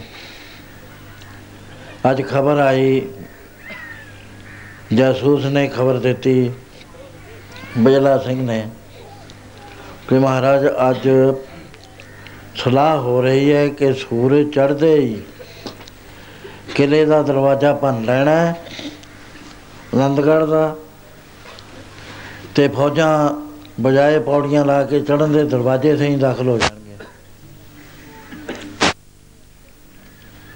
ਮਹਾਰਾਜ ਨੇ ਕਿਹਾ, ਠੀਕ ਹੈ। ਜੇ ਉਹ ਹਾਥੀ ਛੱਡ ਰਹੇ ਨੇ ਤਾਂ ਸਾਡੇ ਕੋਲ ਗੁਰੂ ਦਾ ਹਾਥੀ ਵੀ ਹੈਗਾ, ਦੁਨੀ ਚੰਦ ਤੇ ਕਿੱਡਾ ਸਰੀਰ ਹੈ ਇਹਦਾ। ਕਿੰਨੇ ਬਲ ਵਾਲਾ ਹੈ। ਗੱਲ ਸੁਣਦੀ ਸਾਰ ਮੂੰਹ ਪੀਲਾ ਹੋ ਗਿਆ ਇਹਦਾ। ਨਾਲ ਦੇ ਨੂੰ ਕਹਿੰਦਾ, ਹੁਣ ਤਾਂ ਨਹੀਂ ਮੈਂ ਬਚਦਾ, ਕਹਿੰਦਾ, ਗੁਰੂ ਨੇ ਤਾਂ ਹਟਣਾ ਨਹੀਂ। ਜੇ ਮੇਰਾ ਨਾਮ ਲੈ ਤਾਂ ਮੈਨੂੰ ਭੇਜੂਗਾ ਹੀ ਕੋਈ ਵਿਉਂਤ ਬਣਾਈਏ। ਫਿਰਨ ਲੱਗ ਗਿਆ ਸਿੰਘਾਂ ਦੇ ਨਾਲ ਕੋਲ ਕੋਲ। ਕਿਹੜੇ ਕਿਹੜੇ ਜ਼ਿਲ੍ਹੇ ਦਾ ਹੈ? ਅੰਮ੍ਰਿਤਸਰ ਦਾ। ਕਿਹੜੀ ਤਹਿਸੀਲ ਹੈ? ਤਰਨਤਾਰਨ। ਪੱਟੀ ਦਾ। ਕਹਿੰਦਾ ਤੈਨੂੰ ਮੈਂ ਗੱਲ ਦੱਸਾਂ, ਮੈਂ ਗੁਰੂ ਦੇ ਕੋਲ ਬਹੁਤ ਦੇਰ ਦਾ ਆਉਣਾ, ਪਰ ਇਹ ਸਾਡੇ ਮਜੈਲਾਂ ਦੇ ਨਾਲ ਨਾ ਈਰਖਾ ਹੀ ਰੱਖਦੇ ਨੇ। ਹੁਣ ਮੈਨੂੰ ਇਹ ਮਰਵਾਉਣਾ ਚਾਹੁੰਦੇ ਨੇ। ਹੋਰ ਇੱਥੇ ਮਲਵਈ ਨਹੀਂ ਸੀ ਬੈਠੇ, ਹੋਰ ਸਿੱਖ ਬੈਠੇ ਸੀ ਕਿਸੇ ਦਾ ਨਾਂ ਨਹੀਂ ਲਿਆ, ਮੇਰਾ ਨਾਂ ਲਿਆ। ਚਲਦਾ ਚਲਦਾ ਭਾਈ ਦਿਆ ਸਿੰਘ ਜੀ ਦੇ ਪਾਸ ਗਿਆ। ਕਹਿੰਦੇ, ਭਾਈ ਦਿਆ ਸਿੰਘ, ਤੁਸੀਂ ਤਾਂ ਬਹੁਤ ਨੇੜੇ ਹੋ, ਪਰ ਦੇਖੋ, ਕਹਿੰਦੇ, ਗੁਰੂ ਦਾ ਜਿਹੜਾ ਵਿਤਕਰਾ ਹੈ, ਉਹ ਆਪਣੇ ਨਾਲ ਵਿਤਕਰਾ ਹੀ ਕਰ ਰਿਹਾ। ਮੇਰੇ ਨਾਲ ਭੜਕ ਦੇ ਕੇ ਲੈਤਾ ਇੱਥੇ ਹੋਰ ਸਿੱਖ ਨਹੀਂ ਸੀ ਬੈਠੇ। ਉਹ ਕਹਿੰਦੇ, ਉਹ ਦੁਨੀ ਜਾਂਦਾ ਕਿਉਂ ਤੈਨੂੰ ਪੁੱਠੀ ਮੱਤ ਆ ਗਈ? ਉਹ ਤੈ ਪੂਜਾ ਦਾ ਤਾਨ ਖਾਦਾ ਹੋਇਆ। ਤੇਰਾ ਗੁਰੂ ਦੇ ਉੱਤੇ ਨਿਸ਼ਚਾ ਨਹੀਂ ਹੈ। ਤੈਂ ਕੀ ਕਰਨਾ ਸੀ? ਤੇਰੀ ਤਾਂ ਵਡਿਆਈ ਹੋਣੀ ਸੀ, ਕੰਮ ਤਾਂ ਗੁਰੂ ਦੀ ਸ਼ਕਤੀ ਨੇ ਕਰਨਾ ਸੀ। ਆਪਾਂ ਕੀ ਆ? ਸਾਡੇ ਜੀ ਦਾ ਹੋ ਕੇ ਗੁਰੂ ਕੰਮ ਕਰ ਰਿਹਾ, ਉਹ ਤੇਰਾ ਤਾਂ ਨਿਸ਼ਚੈ ਹੀ ਜਿਵੇਂ ਹੀ ਪਤਲਾ ਨਿਕਲਿਆ। ਕਹਿੰਦਾ, ਮੈਂ ਇਹ ਜੀ ਗੱਲ ਨਹੀਂ ਮੰਨਦਾ। ਡੇਢ ਸੌ ਬੰ- ਸਾਥੀ ਤਿਆਰ ਕਰ ਲਿਆ ਰਾਤੋਂ ਰਾਤ। ਇੱਕ ਰਸਾ ਲਿਆ। ਕਿਲੇ ਦੀ ਕੰਧ ਨਾਲ ਚੰਗੀ ਤਰ੍ਹਾਂ ਗੱਡ ਕੇ ਉਤਾਰਨੇ ਸ਼ੁਰੂ ਕਰਤੇ। ਕਹਿੰਦਾ, ਮੈਂ ਸਭ ਤੋਂ ਪਿੱਛੋਂ ਉਤਰੂ। ਜਦ ਉਤਰਿਆ ਉਹ ਰਸਾ ਟੁੱਟ ਗਿਆ। ਟੁੱਟਦਾ ਇਹਦੀ ਉਹ ਲੱਤ ਟੁੱਟ ਗਈ। ਧਰਤੀ ਤੇ ਗਿਰਿਆ, ਲੱਤ ਟੁੱਟ ਗਈ। ਹਾਏ ਹਾਏ, ਕਰਨ ਲੱਗ ਗਿਆ। ਕਹਿੰਦਾ, ਛੇਤੀ ਲੈ ਚਲੋ, ਕੋਈ ਕਿਲੇ ਜਾ ਕੇ ਦੱਸ ਦੋ ਗੁਰੂ ਨੂੰ। ਆਪਾਂ ਨੂੰ ਸਭ ਨੂੰ ਫੜ ਲਓ। ਘਰ ਚਲਿਆ ਗਿਆ, ਜਾ ਕੇ ਮੰਜੇ ਤੇ ਪਾਤਾ। ਇੱਕ ਦਿਨ ਐਸਾ ਹੋਇਆ, ਕਾਲਾ ਨਾਗ ਨਿਕਲਿਆ, ਲੜ ਗਿਆ, ਮਰ ਗਿਆ। ਗੁਰੂ ਮਹਾਰਾਜ ਨੂੰ ਦੱਸਿਆ, ਕਹਿੰਦੇ, ਸੱਚੇ ਬਾਦਸ਼ਾਹ ਉਹ ਤਾਂ ਨੱਠ ਗਿਆ। ਕਹਿੰਦੇ ਕੋਈ ਨਹੀਂ, ਆਪਣਾ ਸ਼ੇਰ ਹੈਗਾ ਬਚਿੱਤਰ ਸਿੰਘ। ਉਹਨੇ ਕਿਹਾ ਵੀ ਸੱਚੇ ਬਾਦਸ਼ਾਹ ਮੈਂ ਤਾਂ ਕੁਝ ਵੀ ਨਹੀਂ ਕਰਨਾ, ਚਾਹੇ ਤੁਸੀਂ ਮੇਰੇ ਤੇ ਪਹਾੜ ਚੁਕਵਾ ਦਿਓ, ਇਹ ਤਾਂ ਕੁਝ ਵੀ ਨਹੀਂ, ਹਾਥੀ ਕੀ ਹੁੰਦਾ। ਤੇ ਤੁਸੀਂ ਹੀ ਕਰਨਾ, ਸਭ ਕੁਝ ਮੈਂ ਨਹੀਂ ਕਰਨਾ ਹੈ। ਸੋ ਇਹ ਗੁਰੂ ਦਸਵੇਂ ਪਾਤਸ਼ਾਹ ਕਿੱਡੇ ਵੱਡੇ ਗੁਰੂ ਹੋਏ ਨੇ, ਕੋਈ ਸੰਸਾਰ ਦੇ ਅੰਦਰ ਐਸੀਆਂ ਲੌਕਿਕ ਸ਼ਕਤੀਆਂ ਤੇ ਕਰੈਕਟਰ ਵਾਲੇ ਗੁਰੂ ਬਹੁਤ ਹੀ ਘੱਟ ਹੋਏ ਨੇ। ਹੁਣ ਸਿੱਖ ਵਿੱਚ ਕਿੱਡੀ ਬੜੀ ਚੂਕ ਸੀ। ਉਹ ਚੂਕ ਨੇ ਕਰਿਆ, ਸਿੱਖ ਨੇ ਸਿੱਖ ਨੇ ਆਪਣੀ ਖੁਦਗਰਜੀ ਨਾਲ ਗੁਰੂ ਨਾਲ ਲਿਵੇ ਨਹੀਂ ਜੋੜੀ, ਵਿੱਚੋਂ ਪਨਾ ਨਹੀਂ ਕੱਢਿਆ, ਵਿੱਚ ਉਹਦੇ ਪਰਦਾ ਪਾ ਰੱਖਿਆ। ਤੁਹਾਡੀ ਕਾਰ ਦੇ ਅੰਦਰ ਜੇ ਡਿਸਟ੍ਰੀਬਿਊਟਰ 'ਚ ਪਤਲਾ ਜਿਹਾ ਕਾਗਜ਼ ਪਾ ਦੋ ਨਾ, ਕਰੰਟ ਕਿੰਨੀ ਜਾਂਦੀ ਹੋਵੇ, ਕਦੇ ਇੰਜਣ ਤੱਕ ਪਹੁੰਚ ਜੇ ਨਹੀਂ ਜਿਹੜਾ ਗੁਰੂ ਦੇ ਨਾਲ ਅੰਦਰੋਂ ਸਾਫ਼ ਸੁਥਰਾ ਨਹੀਂ ਹੈ, ਉਹ ਨਾਮ ਜਪੀ ਜਾਵੇ, ਸੇਵਾ ਕਰੀ ਜਾ, ਜੋ ਕਰਨਾ ਕਰੀ ਜਾਵੇ, ਉਹ ਕਰੰਟ ਹੀ ਨਹੀਂ ਜਾਂਦੀ ਹੈ ਕਨੈਕਸ਼ਨ ਹੁੰਦਾ ਹੀ ਨਹੀਂ ਹੈ। ਇਸ ਕਰਕੇ ਕਬੀਰ ਸਾਚਾ ਸਤਗੁਰ ਕਿਆ ਕਰੇ, ਜਦ ਸਿੱਖਾਂ ਮੈਂ ਚੂਕ ਅੰਧੇ ਏਕ ਨਾ ਲਾਗੇ ਜੇ ਬਾਂਸ ਬਜਾਇਆ ਫੂਕ।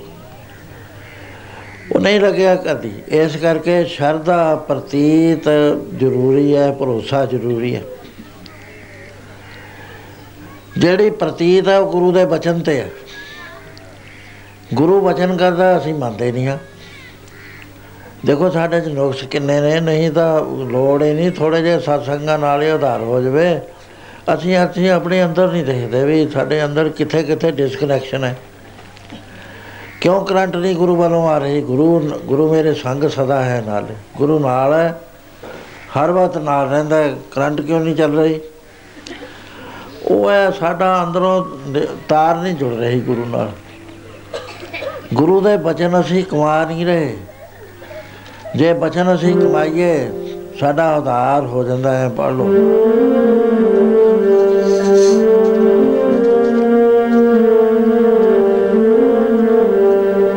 ਜੇ ਤੈ ਪਾਵਜਨ ਵਿਖਣਾ ਤਰਨਾ ਗੁਰਾਂ ਨੂੰ ਮਨ ਵੇਚ ਜੇ ਤੈ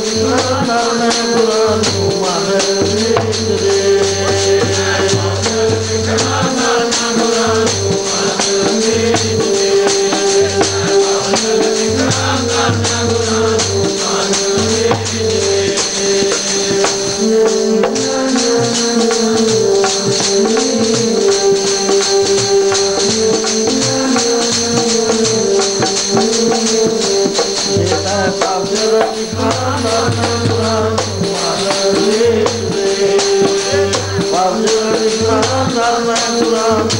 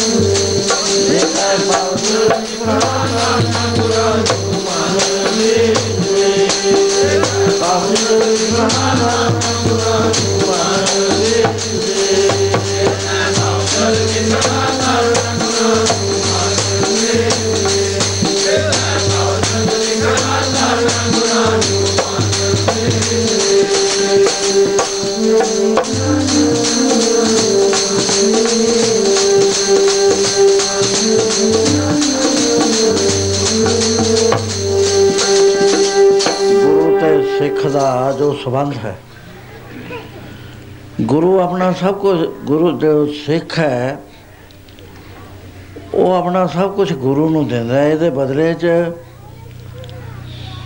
ਉਹਨੂੰ ਪਰਮੇਸ਼ਰ ਦੀ ਦਰਗਾਹ ਵਿੱਚ ਬਾਸਾ ਮਿਲ ਜਾਂਦਾ ਜੇ ਸਿੱਖ ਦਾ ਮਨ ਉਹਦੇ ਕੋਲ ਹੈ, ਗੁਰੂ ਨਹੀਂ ਕੁਝ ਕਰਿਆ ਕਰਦਾ। ਉਹ ਸਿੱਖ ਨੇ ਸਬਮਿਸ਼ਨ 'ਚ ਨਹੀਂ ਆਇਆ। ਸ਼ਰਨ ਵਿੱਚ ਨਹੀਂ ਆਇਆ, ਆਪਣਾ ਸਭ ਕੁਝ ਸੰਭਾਲ ਕੇ ਰੱਖਿਆ ਹੋਇਆ। ਗੁਰ ਕੇ ਗ੍ਰਹਿ ਸੇਵਕ ਜੋ ਰਹੇ, ਗੁਰ ਕੀ ਆਗਿਆ ਮਨ ਮੈਂ।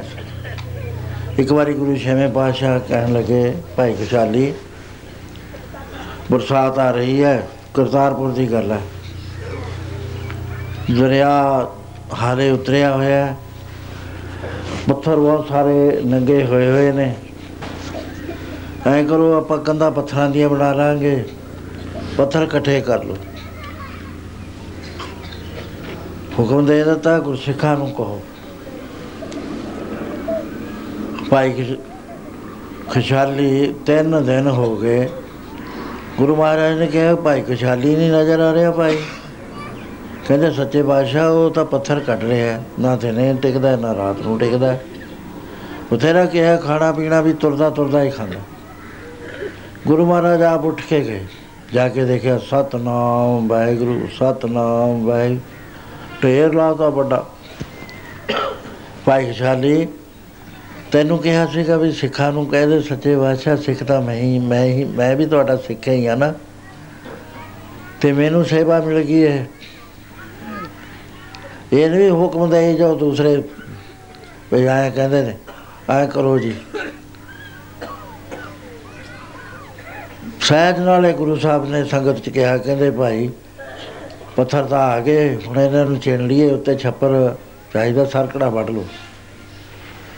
ਭਾਈ ਚੂਹੜ ਤਿੰਨ ਦਿਨ ਸਰਕੜਾ ਵੱਢੀ ਗਿਆ।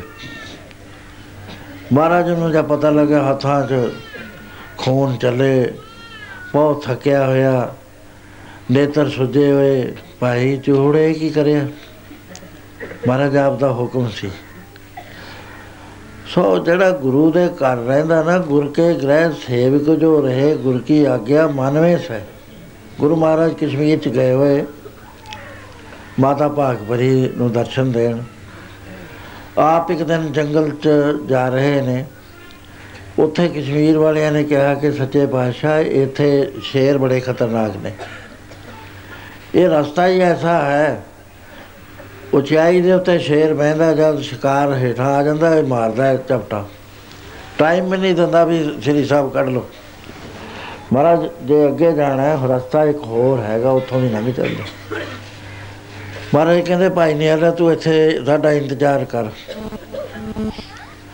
ਮਹਾਰਾਜ ਜੀ ਉਧਰ ਗਏ ਉਧਰ ਗਏ, ਕਿਸੇ ਹੋਰ ਰਸਤੇ ਤੇ ਹੀ ਵਾਪਸ ਆ ਗਏ। ਤਿੰਨ ਦਿਨ ਲੰਘੇ ਮਹਾਰਾਜ ਕਹਿੰਦੇ, ਭਾਈ ਨਿਹਾਲਾ ਨਹੀਂ ਨਜ਼ਰ ਆ ਰਿਹਾ ਸਾਧ ਸੰਗਤ ਜੀ। ਕਹਿੰਦੇ, ਮਹਾਰਾਜ, ਉਹ ਤਾਂ ਤੁਸੀਂ ਹੁਕਮ ਕਰਿਆ ਸੀ ਇੱਥੇ ਖੜ ਅਸੀਂ ਆਉਨੇ ਆ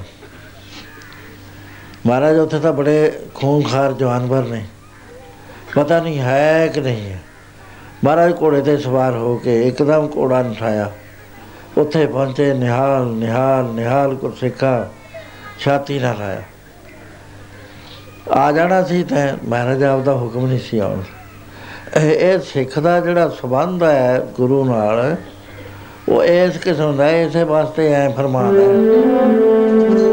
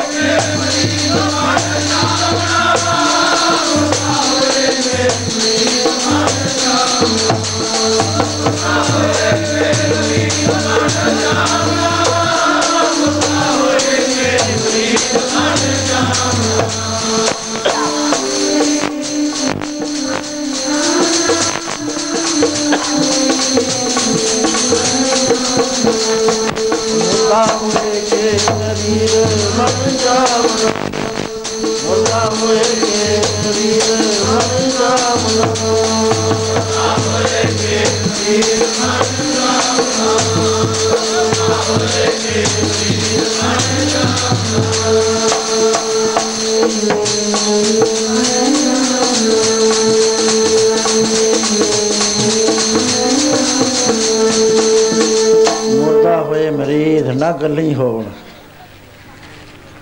ਆਪੇ ਹੀ ਬਣ ਜੇ ਜੀ, ਮੈਂ ਬੜੀ ਸੇਵਾ ਕਰਦਾ, ਮੈਂ ਐ ਕਰਦਾ, ਰੌਲਾ ਕਿਉਂ ਪੈਂਦਾ? ਹੁਣ ਤੁਸੀਂ ਦੇਖਦੇ ਹੀ ਹੋ ਸਾਰੇ, ਕੀ ਹੋ ਰਿਹਾ। ਕਿਉਂ ਹੋ ਰਿਹਾ ਹੈ? ਕਿਉਂਕਿ ਗੁਰੂ ਦੇ ਨਾਲ ਜੁੜ ਨਹੀਂ ਸਕੇ। ਵਿੱਚ ਆਪਣੀ ਹਉਮੈ ਕੰਮ ਕਰ ਰਹੀ ਹੈ। ਮੈਂ ਕੰਮ ਕਰ ਰਹੀ ਗੁਰੂ ਦਾ ਸਿੱਖ ਤਾਂ ਕਿਸੇ ਨਾਲ ਵੈਰ ਕਰਦਾ ਹੀ ਨਹੀਂ, ਕਿਸੇ ਨੂੰ ਦੂਜਾ ਸਮਝਦੇ ਕਿ ਉਹਦੇ ਕੋਲ ਹੈ ਨਹੀਂ ਕੁਝ ਕਰਨ ਵਾਸਤੇ। ਉਹਨੇ ਗੁਰੂ ਨੂੰ ਸੌਂਪਤਾ ਸਭ ਕੁਝ ਮੁਰਦਾ ਹੋਏ ਮਰੀਦ, ਨਾ ਗੱਲੀ ਹੋਵਣਾ, ਸਾਵਰ ਸਿਦਕ ਸ਼ਹੀਦ, ਪਰਮ ਪਾਉ ਖੋਵਣਾ। ਗੋਲਾ ਮੁੱਲ ਖਰੀਦ, ਕਾਰੇ ਜੋਵਣਾ, ਨਾ ਤਿਸ ਨੀਂਦ, ਨਾ ਭੁੱਖ, ਨਾ ਖਾਣਾ, ਸੋਵਣਾ। ਪੀਣ ਹੋਏ ਜਦੀਦ ਪਾਣੀ ਟੋਵਣਾ ਪੱਖੇ ਦੀ ਤਾਗੀਦ, ਪੱਗ ਮਲ ਤੋ ਇਹ ਸਿੱਖ ਦੀ ਰਹਿ ਦਸੀ ਹੈ। ਗੁਰ ਕੇ ਗ੍ਰਹਿ ਸੇਵਕ ਜੋ ਰਹਿ, ਗੁਰ ਕੀ ਆਗਿਆ ਮਨ में ਸਹਿ। ਆਪਸ ਕੋ ਕੁਝ ਕਰਨਾ ਜਨਾਬ ਹੈ ਜੇ ਆਪਸ ਨੂੰ ਕੁਝ ਕਰਕੇ ਜਣਾਤਾ, ਫਿਰ ਰਿਸ਼ਤਾ ਨਹੀਂ ਜੁੜਦਾ। ਪਰਦਾ ਪੈ ਜਾਂਦਾ ਵਿੱਚ। ਹਰ ਹਰ ਨਾਮ ਹਿਰਦੇ ਸਤਿ ਆਵੇ। ਮਨ ਵਿੱਚ ਹੈ ਸਤਿਗੁਰ ਕੇ ਪਾਸ। ਜਦ ਮਨੇ ਵਿੱਚ ਤਾਂ ਹੁਣ ਗੱਲ ਕਿਹੜੀ ਰਹਿ ਗਈ, ਬਾਕੀ ਸਾਡੇ ਕੋਲ ਤਾਂ ਕੁਝ ਵੀ ਨਾ ਬਕਾਇਆ ਰਿਹਾ, ਮਨੇ ਹੀ ਹੈ। ਮਨ ਹੈ, ਬੁੱਧ ਹੈ, ਚਿੱਤ ਹੈ ਅਹੰ ਭਾਵ ਹੈ, ਇਹ ਚਾਰ ਦੇ ਨਾਲ ਮੈਂ ਬਣੀ ਹੋਈ ਹੈ। ਜਿਹੜੀ ਲਈ ਫਿਰਦੀ ਹੈ, ਸਾਨੂੰ ਗੇੜੇ ਖੜਾਉਂਦੀ ਉਹ ਮਹਾਰਾਜ ਕਹਿੰਦੇ ਵੇਚਦੇ ਗੁਰੂ ਨੂੰ ਕੋਲ ਨਾ ਰੱਖ ਤੂੰ, ਛੱਡ ਦੇ। ਦੇ ਦੇ ਗੁਰੂ। ਮੇਰਾ ਕੰਮ ਕਿਵੇਂ ਚੱਲੇਗਾ? ਗੁਰੂ ਸਮਰੱਥ ਹੈ, ਉਹਨੇ ਆਪੇ, ਇਹ ਤੂੰ ਚਲਾਉਣਾ ਹੈ ਹੁਣ। ਇਹ ਤਾਂ ਹੁਕਮ ਦੀ ਕਿਰਿਆ ਹੋ ਰਹੀ ਹੈ। ਹੁਕਮ ਦੇ ਵਿੱਚ ਸਭ ਕੁਝ ਚੱਲ ਰਿਹਾ। ਕਿਸੇ ਦਾ ਬੰਨਿਆ ਹੋਇਆ ਨਹੀਂ ਚੱਲਦਾ ਵੀ ਮੈਂ ਚਲਾਉਣਾ। ਇੱਕ ਰਾਜੇ ਨੂੰ ਇਹ ਭੁਲੇਖਾ ਪੈ ਗਿਆ ਬਈ ਆਦਮੀ ਜੇ ਉਹਨੂੰ ਪਤਾ ਲੱਗ ਜਾਵੇ ਮੇਰੇ ਨਾਲ ਐ ਵਰਤਣਾ ਹੈ, ਉਹ ਮੋੜ ਸਕਦਾ। ਗੁਰੂ ਮਹਾਰਾਜ ਨੇ ਕਿਹਾ ਵੀ ਨਹੀਂ। ਵੀ ਇਹ ਧੁਰ ਦਰਗਾਹ ਦੇ ਲੇਖ ਹੁੰਦੇ ਨੇ, ਜਿਹਦੇ ਮੁਤਾਬਕ ਚੱਲਦਾ ਪਰ ਲਫ਼ਜ਼ ਲੇਖ ਨਾਲ ਆਏ ਹੁੰਦੇ ਨੇ। ਉਹ ਭੋਗਣੇ ਹੀ ਪੈਂਦੇ ਨੇ ਹਰ ਹਾਲਤ 'ਚ। ਉਸ ਉਹ ਰਾਜੇ ਦਾ ਨਾਮ ਸੀ ਜਨਮੇਜਾ। ਵੇਦ ਵਿਆਸ ਜੀ ਆਏ। ਦਾਦੇ ਪੜਦਾਦੇ ਲੱਗਦੇ ਸੀ, ਕਹਿਣ ਲੱਗਿਆ ਵੀ ਮਹਾਰਾਜ, ਮੈਂ ਤੁਹਾਡੇ ਬਚਨ ਵੀ ਸੁਣਦਾ ਵੀ ਜੋ ਕੁਝ ਹੋ ਰਿਹਾ ਹੈ ਹੁਕਮ ਦੇ ਵਿੱਚ ਹੋ ਰਿਹਾ। ਹੈ ਇਹ ਗੱਲ ਮੈਨੂੰ ਅਪੀਲ ਨਹੀਂ ਕਰ ਰਹੀ। ਫਿਰ ਆਦਮੀ ਦੇ ਹੱਥ ਵਿੱਚ ਕੁਝ ਬਣਾ ਹੋਇਆ। ਉਹ ਕਹਿੰਦੇ, ਜਨਮੇ ਜੇ ਆਦਮੀ ਨੇ ਜਿਹੜੇ ਨਵੇਂ ਕਰਮ ਕਰਨੇ ਨੇ, ਉਹ ਤਾਂ ਹੈਗੇ ਇਹਦੇ ਹੱਥ 'ਚ। ਮਾੜੇ ਕਰ ਲੈ ਮਾੜਾ ਫਲ ਮਿਲੇਗਾ, ਚੰਗੇ ਕਰ ਲੈ ਚੰਗਾ ਮਿਲੇਗਾ, ਲੇਕਿਨ ਜਿਹੜੇ ਭੋਗਣੇ ਪੈਣੇ ਨੇ, ਉਹ ਇਹਦੇ ਹੱਥ ਵਿੱਚ ਨਹੀਂ ਹੈ। ਉਹਨੂੰ ਪਰਾਲਬਧ ਕਰਮ ਕਹਿੰਦੇ ਨੇ। ਕਹਿੰਦਾ, ਇਹ ਗੱਲ ਨਹੀਂ। ਮੈਨੂੰ ਬੜਾ ਰਾਂਝਾ ਥੋਤੇ। ਕਿ ਤੁਹਾਡੇ ਹੁੰਦੇ ਹੋਏ ਮਹਾਭਾਰਤ ਦਾ ਯੁੱਧ ਹੋ ਗਿਆ 45 ਲ- ਲੱਖ ਬੰਦਾ 18 ਦਿਨਾਂ ਚ ਮਰ ਜਾਣਾ, ਕੋਈ ਛੋਟੀ ਜੀ ਗੱਲ ਹੈ। ਕੋਈ ਵੀ ਜਵਾਨ ਨਾ ਰਿਹਾ, ਕਿਉਂਕਿ ਉਹਨਾਂ ਦਿਨਾਂ 'ਚ ਇੱਕ ਗੱਲ ਸੀ, ਗੁਰੂ ਸਾਹਿਬ ਵੇਲੇ ਤੱਕ ਵੀ ਚੱਲਦੀ ਰਹੀ ਹੈ। ਉਹ ਇਹ ਸੀ ਕਿ ਯੁੱਧ ਵਿੱਚ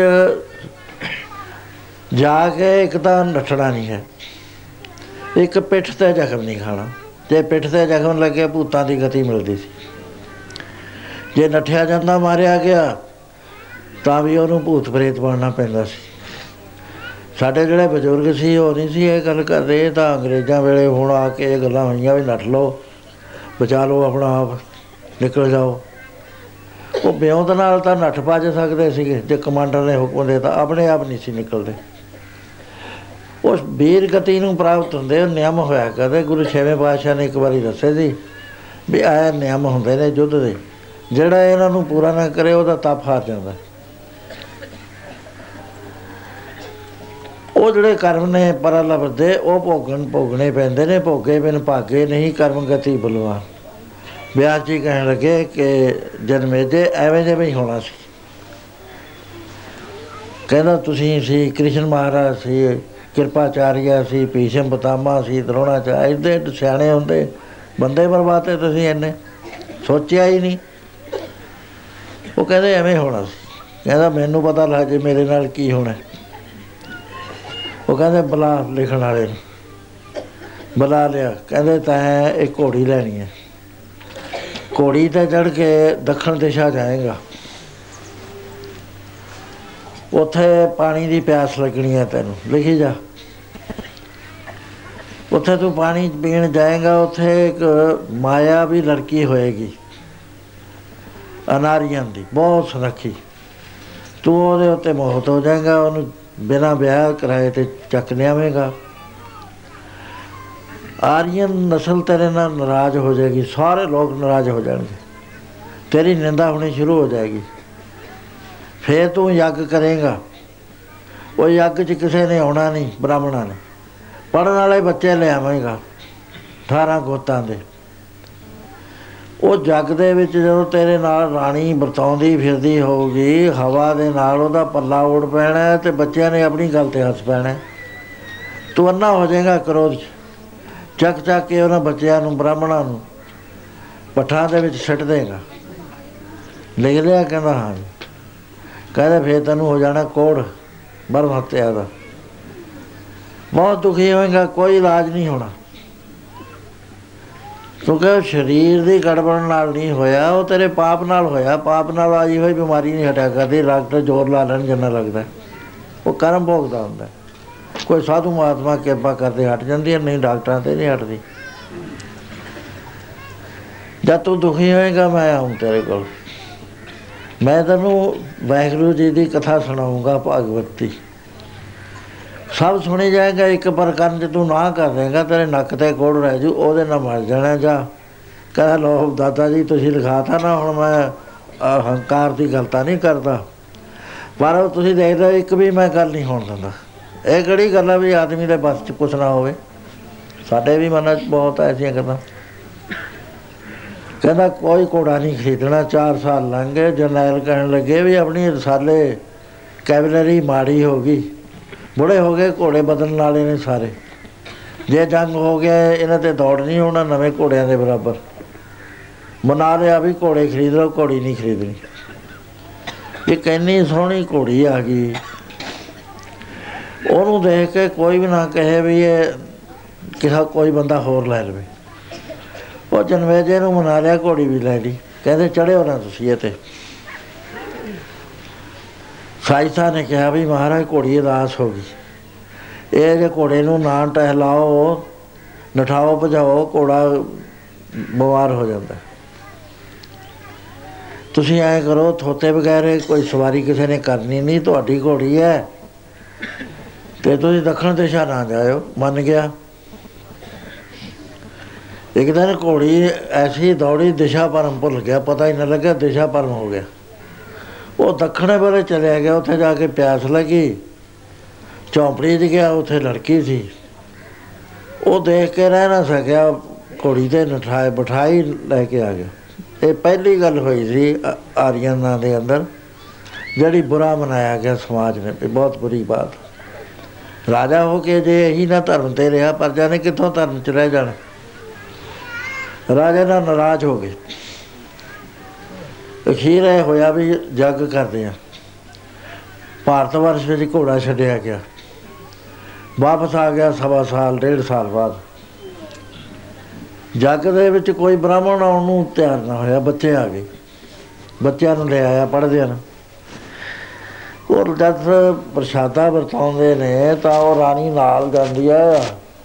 ਉਹ ਇੱਕ ਬੱਚਾ ਕਹਿਣ ਲੱਗਿਆ ਵੀ ਕਿੰਨੀਆਂ ਕੁ ਰਾਣੀਆਂ ਨੇ ਇਹਦੇ। ਹਰ ਵਾਰੀ ਨਵੇਂ ਕੱਪੜੇ, ਨਵੀਂ ਰਾਣੀ। ਇੱਕ ਬੱਚਾ ਸੀ ਸਿਆਣਾ, ਉਹ ਕਹਿੰਦਾ, ਰਾਣੀ ਤਾਂ ਇੱਕੋ ਹੀ ਆ, ਕੱਪੜੇ ਬਦਲ ਲੈਂਦੀ ਆ। ਕਹਿੰਦਾ, ਕਿਵੇਂ ਹੈ ਕਹਿੰਦਾ, ਮੈਂ ਪਿਛਲੀ ਵਾਰੀ ਐ ਚੌਲ ਮਾਰਿਆ ਸੀ, ਉਹਦੇ ਪੈਰ ਤੇ ਲੱਗਿਆ ਹੋਇਆ। ਉਹ ਜਦ ਨੇੜੇ ਆਈ, ਬੱਚੇ ਨੇ ਦੂਰੋਂ ਹੀ ਦੇਖ ਲਿਆ।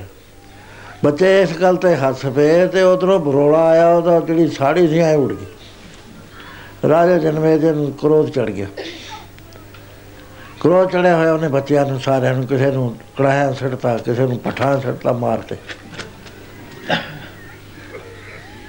ਤੇ ਅਖੀਰ ਕੋੜ ਹੋ ਗਿਆ। ਵੇਦ ਵਿਆਸ ਜੀ ਆਏ, ਕਹਿੰਦੇ ਦੱਸ ਹੁਣ, ਤੇਰਾ ਜ਼ੋਰ ਚੱਲਿਆ? ਤੂੰ ਤਾਂ ਕਹਿੰਦਾ ਸੀਗਾ, ਮੈਂ ਹੋਣ ਨਹੀਂ ਦਿੰਦਾ ਹੋਇਆ ਕਿ ਨਹੀਂ ਜਿਹੜਾ ਕੁਝ ਪਰਾ ਲੱਭਦੇ ਭੋਗ ਨੇ ਇਹ ਤਾਂ ਹੁੰਦਾ ਹੀ ਨੇ, ਭਾਵੀ ਹਮੇਸ਼ਾ ਭਾਵੀ ਮਿਟਿਆ ਨਹੀਂ ਕਰਦੀ ਰਾਜਨ। ਇਹ ਵੱਡੇ ਵੱਡਿਆਂ ਨੂੰ ਭੋਗਣੀ ਪੈਂਦੀ ਹੈ ਸਮਰੱਥ ਪੁਰਸ਼ਾਂ ਨੂੰ ਵੀ ਭੋਗਣੀ ਪੈਂਦੀ ਹੈ ਚੱਲ ਮੈਂ ਇਲਾਜ ਕਰਦਾ ਹੁਣ ਤੇਰਾ। ਸੁਣਾਉਂਦਾ ਗਿਆ, ਜਿਉਂ-ਜਿਉਂ ਕਥਾ ਹਰੀ ਦੀ ਸੁਣੀ, ਕੋੜ ਹਟਦਾ ਗਿਆ। ਨੱਕ ਤੇ ਰਹਿ ਗਿਆ ਉਦੋਂ ਕਥਾ ਆ ਗਈ ਮੰਤਰ ਵੱਲ ਦੀ। ਉਹਦੇ ਚ ਆ ਗਿਆ ਕਿ ਭੀਮ ਸੈਨ ਦੁਸ਼ਮਣਾਂ ਚ ਘਿਰ ਗਿਆ। ਹਥਿਆਰ ਉਹਦੇ ਕੋਲ ਕੋਈ ਨਹੀਂ ਸੀ। ਮੰਤਰ ਬਲ ਦੇ ਨਾਲ ਉਹਨੇ ਹਾਥੀ ਘੁਮਾ ਕੇ ਉੱਪਰਲੀ ਸਪੇਸ ਚ ਮਾਰੇ। ਅਜੇ ਤੱਕ ਘੁੰਮ ਰਹੇ ਨੇ। ਆਇਆ ਕਰਦਾ। ਕਹਿੰਦਾ ਆ ਤਾਂ ਨਹੀਂ ਮੇਰੇ ਮਨ ਲੱਗਦੀ। ਇਹ ਨਹੀਂ ਰਾਜ ਕਹਿੰਦਾ ਫਿਰ ਨੱਕ ਤੇ ਤੇਰੇ ਕੋੜ ਰਹਿ ਗਿਆ। ਉਹ ਉਸ ਨੱਕ ਦੇ ਕੋੜ ਨਾਲ ਮਰਿਆ ਹੋ ਗੁਰੂ ਮਹਾਰਾਜ ਕਹਿੰਦੇ, ਪਿਆਰਿਓ, ਰਾਜਾ, ਜਨਵੇਜਾ, ਦੇ, ਮਤੀ, ਬਰਜ ਬਿਆਸ ਪੜਾਇਆ। ਤਿੰਨ ਕਰ ਜਗ 18 ਕਾਏ ਕਿਤਨਾ ਚਲੇ ਚਲਾਇਆ। ਇਹ ਚੱਲਦਾ ਨਹੀਂ, ਇਹ ਚਲਿਆ ਕਰਦਾ। ਲੇਖ ਨਾ ਮਿਟੀ ਹੈ ਸਖੀ, ਜੋ ਲਿਖਿਆ ਕਰ। ਜੈਸੀ ਕਲਮ ਬੁੜੀ ਹੈ ਮਸਤਕਾਰ ਜੀਰੇ, ਤੈਸੀ ਪਾਸ। ਉਹ ਲੈ ਕੇ ਆਇਆ ਕਰਦਾ ਸੋ ਜਿਹੜਾ ਗੁਰੂ ਦੇ ਕੋਲ ਰਹਿ ਕੇ ਆਪਣੀ ਮੈਂ ਧਾਰਦਾ ਹੈ ਗੁਰੂ ਦੀ ਦਇਆ ਹੈ, ਜਦੋਂ ਸਿੱਖ ਦੇ ਅੰਦਰ ਮੈਂ ਆਉਂਦੀ ਹੈ ਉਸ ਵੇਲੇ ਉਹਦੀ ਸ਼ਕਤੀ ਤਾਰ ਟੁੱਟ ਜਾਂਦੀ ਹੈ ਗੁਰੂ ਨੂੰ ਬੰਦਾ ਰਹਿ ਜਾਂਦਾ। ਉਹ ਸਵਾ ਲੱਖੀ ਨਹੀਂ ਰਿਹਾ ਕਰਦਾ। ਸਵਾ ਲੱਖੀ ਉਹਨਾਂ ਚ ਰਿਹਾ ਜਿੰਨੀ ਦੇਰ ਤੱਕ ਗੁਰੂ ਨਾਲ ਜੁੜਿਆ ਹੋਇਆ। ਸੋ ਮਹਾਰਾਜ ਕਹਿੰਦੇ, ਮਨ ਵਿੱਚ ਸਤਗੁਰ ਕੇ ਪਾਸ ਤੇ ਸੇਵਕ ਕੇ ਕਾਜ ਰਾਸ। ਸੇਵਾ ਕਰਤ ਹੋਏ ਨੇ ਕਾਮੀ, ਤਿਸ ਕੋ ਹੋਤ ਪ੍ਰਾਪਤ ਸੁਆਮੀ। ਸੇਵਾ ਕਰਕੇ ਗੁਰੂ ਨੂੰ ਅਰਪਣ ਕਰੀ ਜਾਵੇ, ਸੱਚੇ ਬਾਦਸ਼ਾਹ ਅੰਮ੍ਰਿਤ ਵੇਲੇ ਤੋਂ। ਜੋ ਨਾਮ ਜਪਿਆ ਹੈ ਬਾਣੀ ਪੜ੍ਹੀ ਹੈ ਕੁਝ ਸੇਵਾ ਹੋਈ ਹੈ, ਤੂੰ ਆਪਣੇ ਖਜ਼ਾਨੇ 'ਚ ਪਾ ਲੈ। ਇਹਨੂੰ ਉੱਥੇ ਵਿਆਜ ਬੜਾ ਗੁਰੂ ਦੇ ਖਜ਼ਾਨੇ 'ਚ ਪਾਏ ਤੇ। ਜੇ ਆਪਣੇ ਕੋਲੇ ਰੱਖੋ, ਫਿਰ ਫਸ ਜਾਈਦਾ। ਕਿਉਂਕਿ ਜੇ ਆਪਣੇ ਕੋਲ ਰੱਖੋ ਨਾ ਤਾਂ ਸੁਰਗ ਮਿਲਦਾ ਜੇ ਗੁਰੂ ਕੋਲ ਰੱਖ ਦੋ ਤਾਂ ਗੁਰੂ ਆਪਣੇ ਲੋਕ ਨੂੰ ਲੈ ਜਾਂਦਾ ਫਿਰ ਮਹਾਰਾਜ ਜੀ ਕਹਿੰਦੇ ਨੇ ਕਿ ਜਿਹੜਾ ਸੇਵਕ ਗੁਰੂ ਦੀ ਸੋ ਸੇਵਕ ਗੁਰ ਕੀ ਮਤ ਲੈ। ਜਿਹੜਾ ਗੁਰੂ ਦੀ ਮਤ ਲੈਂਦਾ ਆਪਣੀ ਕਿਰਪਾ ਆਪ ਕਰੇ, ਨਾਨਕ ਸੋ ਸੇਵਕ ਗੁਰ ਕੀ ਮਤ ਲੈ। ਜਿਹੜਾ ਗੁਰੂ ਦੇ ਚਰਨਾਂ ਤੇ ਚਲੇ ਗਿਆ, ਉਹਨੂੰ ਇਹ ਮਤ ਮਿਲਦੀ ਹੈ, ਸੋ ਮੈਂ ਬੇਨਤੀ ਕਰੀ ਸੀ ਕਿ ਗੁਰੂ ਦਾ ਬਚਨ ਮੰਨਣਾ, ਗੁਰੂ ਦੇ ਉੱਤੇ ਭਰੋਸਾ ਰੱਖਣਾ। ਇੱਕ ਸਾਖੀ ਐਸੀ ਆਉਂਦੀ ਹੈ ਬਸ਼ਾਵਰ ਤੋਂ ਇੱਕ ਸੰਗਤ ਆਈ। ਉਹਨਾਂ ਦੇ ਵਿੱਚ ਇੱਕ ਬੱਚਾ ਸੀ, ਜਿਵੇਂ ਆ ਵਿਚਾਰਲਾ ਰਸਤਾ ਹੈ। ਐ ਸੰਗਤ ਬੈਠੀ ਹੈ, ਬੀਬੀਆਂ ਬੈਠੀਆਂ, ਭਾਈ ਬੈਠੇ ਨੇ ਕੀਰਤਨ ਹੋ ਰਿਹਾ ਉਹ ਬੱਚਾ ਗੁਰੂ ਦਸਵੇਂ ਪਾਤਸ਼ਾਹ ਤੱਕ ਆ ਕੇ ਮੱਥਾ ਟੇਕ ਕੇ ਫੇਰ ਮੁੜ ਜਾਂਦਾ ਹੈ। ਬੜਾ ਹੋਣਹਾਰ ਤੇ ਸਮਝਦਾਰ। ਜਦ ਦੂਰੀ ਤੇਰੀ ਵਾਰੀ ਆਇਆ, ਮਹਾਰਾਜ ਨੇ ਬੁਲਾ ਲਿਆ। ਕਹਿਣ ਲੱਗੇ, ਤੇਰਾ ਨਾਮ ਕੀ ਹੈ? ਉਹ ਪਸ਼ਾਵਰੀ ਬੋਲੀ ਚ ਬੋਲਿਆ, ਵਤ ਜੋਗਾ। ਮਹਾਰਾਜ ਕਹਿੰਦੇ, ਕਿਹਦੇ ਜੋਗਾ? ਕਹਾ ਵਤ ਗੁਰੂ ਜੋਗਾ। ਮਹਾਰਾਜ ਨੇ ਕਿਹਾ ਬੱਚਾ ਬੜਾ ਹੋਣਹਾਰ ਹੈ। ਤੇ ਜਵਾਬ ਬੜਾ ਕਰੈਕਟ ਦਿੱਤਾ ਹੈ ਵੀ ਹੁਣ ਇਹਨੂੰ ਕੋਈ ਜਵਾਬ ਦੇਣਾ ਚਾਹੀਦਾ। ਮਹਾਰਾਜ ਕਹਿੰਦੇ, ਜੋਗਿਆ, ਬਈ ਜੇ ਤੂੰ ਗੁਰੂ ਜੋਗਾ ਹੋ ਗਿਆ ਤਾਂ ਫਿਰ ਗੁਰੂ ਤੇਰੇ ਜੋਗਾ। ਗੁਰੂ ਉਹਦਾ ਹੋ ਜਾਂਦਾ ਜਿਹੜਾ ਗੁਰੂ ਦਾ ਹੋ ਜਾਵੇ।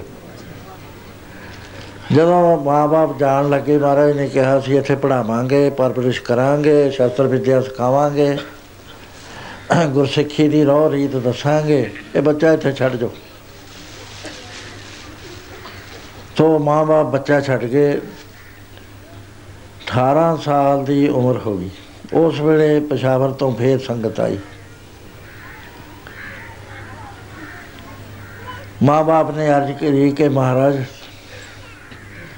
ਇਹ ਜੇ ਆਪ ਦੇ ਘਰ ਵਿੱਚ ਦੱਸੋ ਵੀ ਗ੍ਰਸਤ ਤੇ ਤਿਆਗ ਦਾ ਕੀ ਨਿਰਣਾ ਹੈ?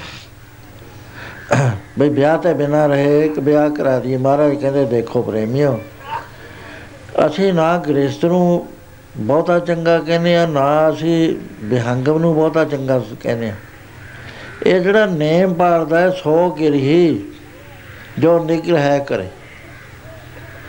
ਜਬ ਤਬ ਸੰਜਮ ਪੀਖਿਆ ਕਰੇ, ਪੁੰਨ ਦਾਨ ਕਾ ਕਰੇ ਸ਼ਰੀਰ, ਸੋ ਗਿਰੀ ਗੰਗਾ ਕਾ ਨੀਰ।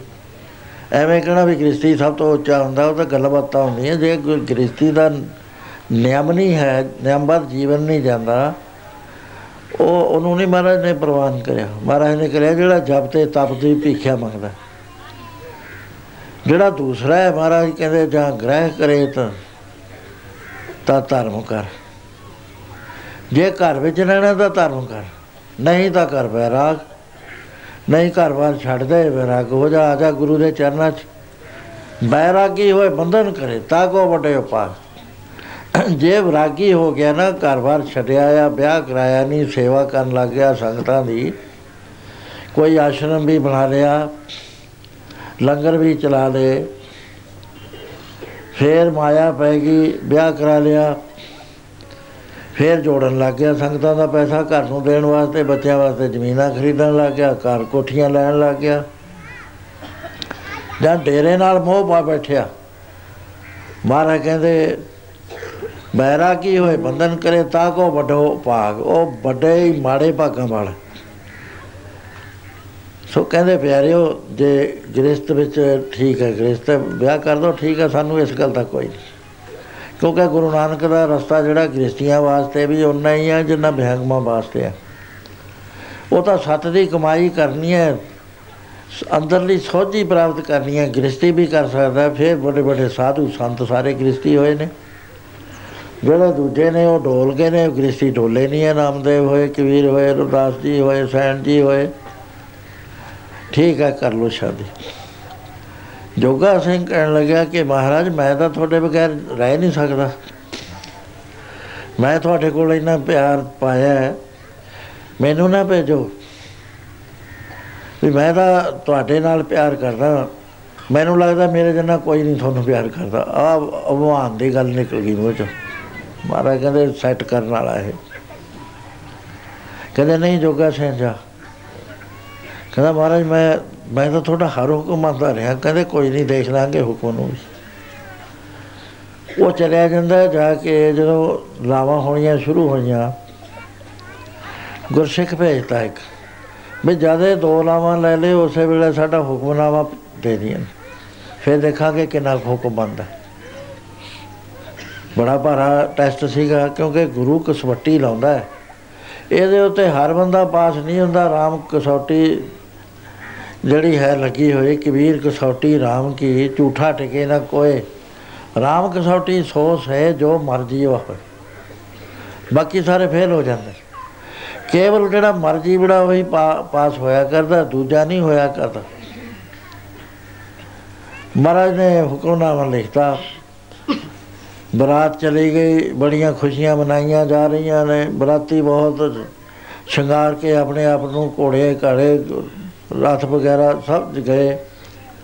ਉੱਥੇ ਜਦ ਦੋ ਨਾਮਾ ਹੋ ਗਈਆਂ, ਉੱਠ ਕੇ ਸਿੱਖ ਖੜਾ ਹੋ ਗਿਆ। ਉਹਦੇ ਦਿਖਿਆ ਹੋਇਆ ਸੀ, ਜੋਗਾ ਸਿੰਘ ਆ, ਜਦ ਤੈਨੂੰ ਹੁਕਮਨਾਮਾ ਮਿਲ ਜੇ, ਤਾਂ ਤੂੰ ਆਨੰਦਪੁਰ ਸਾਹਿਬ ਵੱਲ ਨੂੰ ਮੂੰਹ ਕਰਕੇ ਪੈਰ ਪੱਟ ਲਈ, ਦੂਏ ਪਾਸੇ ਨੂੰ ਨਾ ਪੱਟੀ। ਉੱਥੇ ਹੀ ਉਹਨੇ ਜਿਹੜਾ ਪੱਲਾ ਫੜਿਆ ਹੋਇਆ ਸੀ, ਛੱਡਤਾ। ਸਭ ਹੈਰਾਨ ਹੋ ਗਏ। ਬਾਹਰ ਨਿਕਲਿਆ ਪੰਡਾਲ ਤੋਂ, ਵਿਆਹ ਦੇ ਮੰਡਪ ਤੋਂ। ਘਰਦਿਆਂ ਨੇ ਪੁੱਛਿਆ ਵੀ ਕੀ ਹੋ ਗਿਆ, ਕੀ ਹੋ ਗਿਆ? ਕਹਿੰਦੇ ਗੁਰੂ ਸਾਹਿਬ ਦਾ ਹੁਕਮ ਆ ਗਿਆ। ਮੈਂ ਤਾਂ ਹੁਕਮ ਮੰਨਣਾ। ਕਿਉਂਕਿ ਗੁਰੂ ਘਰ ਦੇ ਵਿੱਚ ਹੁਕਮ ਹੈ ਵੱਡੀ ਚੀਜ਼। ਉਹ ਕਹਿੰਦੇ ਵੀ ਤੂੰ ਦੋ ਲਾਵਾਂ ਲੈ ਲੈ, ਘੋੜਿਆਂ, ਘੋੜੇ ਲਿਆ ਦਿੰਦੇ ਆ, ਉਹਨਾਂ ਚ ਚਾ ਜਾਂਦੇ ਨੇ, ਉਹਦੇ ਤੇ ਚੜ ਕੇ ਚਲੇ ਜਾਈ ਕਹਿੰਦਾ ਨਹੀਂ, ਮੇਰੇ ਗੁਰੂ ਦਾ ਹੁਕਮ ਹੈ। ਬਈ ਪੈਰ ਹੋਰ ਪਾਸੇ ਨੂੰ ਨਾ ਪੱਟੀ, ਅਨੰਦਪੁਰ ਸਾਹਿਬ ਵੱਲ ਨੂੰ ਪੱਟੀ। ਸੋ ਉਸੇ ਵੇਲੇ ਬਾਹਰ ਨਿਕਲਿਆ ਆ ਚੱਲ ਪਿਆ। ਘਰ ਵਾਲਿਆਂ ਨੇ ਘੋੜੇ ਜਾਂ ਘੋੜੀਆਂ ਲਿਆ ਕੇ ਦਿੱਤੀ, ਵੀ ਜਾ ਇਹਦੇ ਤੇ ਚੜ ਜਾ ਤੂੰ। ਵਿਆਹ ਤੇਰੇ ਪਰਨੇ ਨਾਲ ਅਸੀਂ ਕਰ ਲਾਂਗੇ ਛੋਟੀ ਨਾਲ, ਛਟੀ ਖੁੰਡੀ ਨਾਲ। ਇਹ ਆਮ ਹੋ ਜਾਇਆ ਕਰਦੇ ਸੀ। ਇਹ ਹੁਣ ਜਦ ਚੱਲਿਆ, ਇੱਥੇ ਇੱਕ ਬੜੀ ਗਲਤ ਗੱਲ ਹੋ ਗਈ ਇਹ ਤੋਂ। ਉਹ ਇਹ ਹੋਈ ਇਹਦੇ ਮਨ ਵਿੱਚ ਆ ਗਿਆ ਵੀ ਮੈਂ ਗੁਰੂ ਦਾ ਹੁਕਮ ਮੰਨ ਲਿਆ। ਇਹ ਜੇ ਸਿੱਖ ਦੇ ਮਨ ਚ ਆ ਜਾਵੇ ਨਾ, ਇੰਨੀ ਇੱਕ ਗੱਲ, ਇਹ ਗੁਰੂ ਦੇ ਨਾਲੋਂ ਕਨੈਕਸ਼ਨ ਟੁੱਟ ਜਾਂਦਾ ਉਸੇ ਵੇਲੇ। ਕਿਉਂਕਿ ਸਿੱਖ ਜਿਹੜਾ ਸਦਾ ਹੈ ਗੁਰੂ ਦੇ ਆਸਰੇ ਤੇ ਰਹਿੰਦਾ, ਗੁਰੂ ਦੇ ਹੁਕਮ ਵਿੱਚ ਰਹਿੰਦਾ। ਜੇ ਕੋ ਸਿੱਖ ਗੁਰੂ ਸੇਤੀ ਸਨਮੁਖ ਹੋਵੇ ਹੋਵੇ ਤਾਂ ਸਿੱਖ ਸਨਮੁਖ ਕੋਈ ਸਦਾ ਰਹੇ ਗੁਰ ਨਾਲ ਹਮੇਸ਼ਾ ਹੀ ਨਾਲ ਰਹਿੰਦਾ ਗੁਰੂ ਦੇ। ਗੁਰ ਕੇ ਚਰਨ ਹਿਰਦੇ ਤੇ ਆਏ। ਅੰਤਰਾਤਮਾ ਸੰਭਾਲੇ, ਹਰ ਵਕਤ ਗੁਰੂ ਦੇ ਪਿਆਰ ਨੂੰ ਅੰਦਰ ਸੰਭਾਲਦਾ। ਆਪ ਛੱਡ ਸਦਾ ਰਹੇ ਪਰਨੇ ਆਪਣਾ ਆਪਾ ਛੱਡ ਕੇ ਗੁਰੂ ਦੇ ਪਰਨੇ ਰਹਿਣਾ ਹੈ। ਤੇ ਆਪਣੇ ਵੱਲੋਂ ਕੋਈ ਐਸੀ ਬਾਤ ਨਹੀਂ ਕਰਨੀ। ਗੁਰਬਿਨ ਅਵਰ ਨਾ ਜਾਣਾ ਕੋਏ। ਕਹਿ ਨਾਨਕ ਸੁਣੋ ਸੰਤੋ, ਸੋ ਸਿੱਖ ਸਨਮੁਖ ਹੋਏ। ਜਿੱਥੇ ਵੀ ਸਿੱਖ ਨੇ ਆਪਣਾ ਆਪਾ ਜਣਾਇਆ ਉੱਥੇ ਹਾਰ ਖਾਦੀ ਕਿਉਂਕਿ ਗੁਰੂ ਨਾਲੋਂ ਕਨੈਕਸ਼ਨ ਟੁੱਟ ਜਾਂਦਾ। ਇੱਕ ਵਾਰੀ ਆਲਮ ਸਿੰਘ, ਮਾਨ ਸਿੰਘ ਬੜੇ ਭਾਰੇ ਯੋਧੇ ਸੀ, ਗੁਰੂ ਘਰ ਚ ਗਿਣੇ ਹੋਏ। ਤੇ ਮਹਾਰਾਜ ਜੀ ਕਹਿਣ ਲੱਗੇ, ਬੜੇ ਦਿਨ ਹੋ ਗਏ, ਆਪਾਂ ਜੰਗਲ ਵੱਲ ਨਹੀਂ ਗਏ। ਚਲੋ ਜੰਗਲ ਵਿੱਚ ਕੋਈ ਕਿਸੇ ਜੀਵ ਦਾ ਭਲਾ ਕਰਾਂਗੇ। ਉਧਰਲੇ ਪਾਸੇ ਬਲਾਸਪੁਰੀਏ ਰਾਜੇ ਨੇ ਇੱਕ ਜਮਤੁੱਲਾ ਸੀ, ਇੱਕ ਸੀਗਾ ਹੋਰ ਆਲਮ ਸੀ। ਇਹ ਦੋ ਕਮਾਂਡਰਾਂ ਨੂੰ ਫੌਜ ਦੇ ਕੇ ਬਿਠਾਇਆ ਹੋਇਆ ਸੀ ਛੁਪਾ ਕੇ।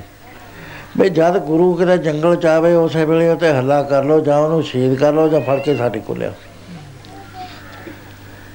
ਇਹ ਜਦ ਜੰਗਲ ਚ ਵੜੇ ਗੁਰੂ ਮਹਾਰਾਜ ਇੱਕ ਪਾਸੇ ਨੂੰ ਹੋ ਗਏ। ਗੁਰੂ ਮਹਾਰਾਜ ਨਾਲ ਗੱਲਾਂ ਕੀ ਕਰਦੇ ਆ ਕਹਿੰਦੇ, ਸੱਚੇ ਪਾਤਸ਼ਾਹ, ਹੁਣ ਤਾਂ ਖਾਲਸਾ ਬਹੁਤ ਤਕੜਾ ਹੋ ਗਿਆ। ਜੇ ਤੁਸੀਂ ਹੁਕਮ ਕਰੋ ਨਾ, ਦੇਰ ਨਾ ਕਰੋ, ਅਸੀਂ ਦਿੱਲੀ ਤੇ ਕਬਜ਼ਾ ਕਰ ਲਈ ਮਹਾਰਾਜ ਮੁਸਕਰਾਈ ਜਾਣ, ਵੀ ਇਹਨਾਂ ਨੂੰ ਐ ਨਹੀਂ ਪਤਾ ਵੀ ਕਿਹੜੀ ਸ਼ਕਤੀ ਇਹਨਾਂ 'ਚ ਕੰਮ ਕਰ ਰਹੀ ਹੈ। ਸ਼ਕਤੀ ਗੁਰੂ ਦੀ ਕੰਮ ਕਰ ਰਹੀ ਸੀ। ਸਾਬੇ ਜਾਵੇ ਨਾ ਸਿੱਖਾਂ ਤੇ। ਮਹਾਰਾਜ ਕਹਿੰਦੇ, ਕੋਈ ਨਾ, ਸਮਾਂ ਉਹ ਕਹਿੰਦੇ ਦੇਖ ਲਾਂਗੇ ਵੀ ਤੁਹਾਡੀ ਗੱਲ ਅਜਮਾ ਲਾਂਗੇ। ਉਹ ਜਿਸ ਵਾਰ ਪਹਾੜੀਆਂ ਨੇ ਹਮਲਾ ਕਰਿਆ, ਸਿੰਘਾਂ ਦਾ ਪੈਰ ਹੀ ਨਾ ਟਿਕਿਆ ਮਹਾਰਾਜ ਪਦੇ ਦੂਰ ਉੱਚੇ ਥਾਂ ਜਾ ਕੇ ਕੋੜਾ ਖੜਾ ਲਿਆ। ਲੀਲਾ ਵਰਤਾਤੀ। ਕਈ ਸਿੰਘ ਜ਼ਖਮੀ ਹੋ ਗਏ, ਕਈ ਗਿਰ ਪਏ। ਪਿੱਛੇ ਨੂੰ ਨੱਠੇ ਜਾਂਦੇ ਨੇ। ਉਹ ਕਹਿੰਦੇ ਓਏ ਹੈਰਾਨੀ ਦੀ ਗੱਲ ਹੈ, ਪਹਾੜੀਆਂ ਨੂੰ ਆਪਾਂ ਕਿਵੇਂ ਖਦੇੜ ਦਿੰਦੇ ਸੀ? ਅੱਜ ਇਹਨਾਂ 'ਚ ਕਹਿਰਾਂ ਦਾ ਬਾਲਾ ਆ ਗਿਆ, ਸਾਡਾ ਪੈਰ ਹੀ ਨਹੀਂ ਟਿਕਣ ਦਿੰਦੇ। ਉਸ ਵੇਲੇ ਸੋਝੀ ਆਈ ਫੇ ਭੁੱਲ ਹੋ ਗਈ। ਗੁਰੂ ਨਾਲ ਅਵਮਾਨ ਦੀਆਂ ਗੱਲਾਂ ਅਸੀਂ ਕਰ ਬੈਠੇ। ਹੋਰ ਸਾਰੀਆਂ ਚੀਜ਼ਾਂ ਨੂੰ ਪਰਮੇਸ਼ਰ ਮਾਫ ਕਰ ਦਿੰਦਾ ਹੈ। ਲੇਕਿਨ ਜਿਹੜੀ ਨਹੀਂ ਮਾਫ ਹੁੰਦੀ, ਉਹ ਹੈ ਜਦ ਸਿੱਖ ਅਭਿਮਾਨੀ ਹੋ ਜਾਵੇ। ਇਸ ਤਰ੍ਹਾਂ ਪੜ ਲਓ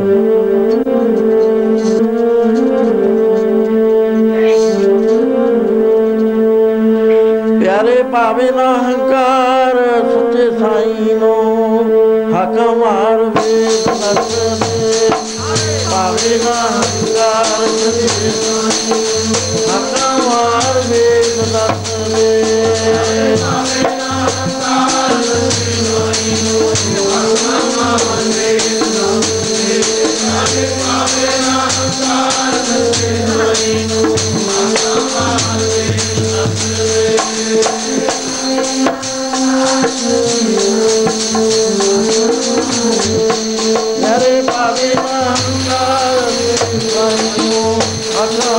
ਮਾਰਵੇ ਬਲਵੇ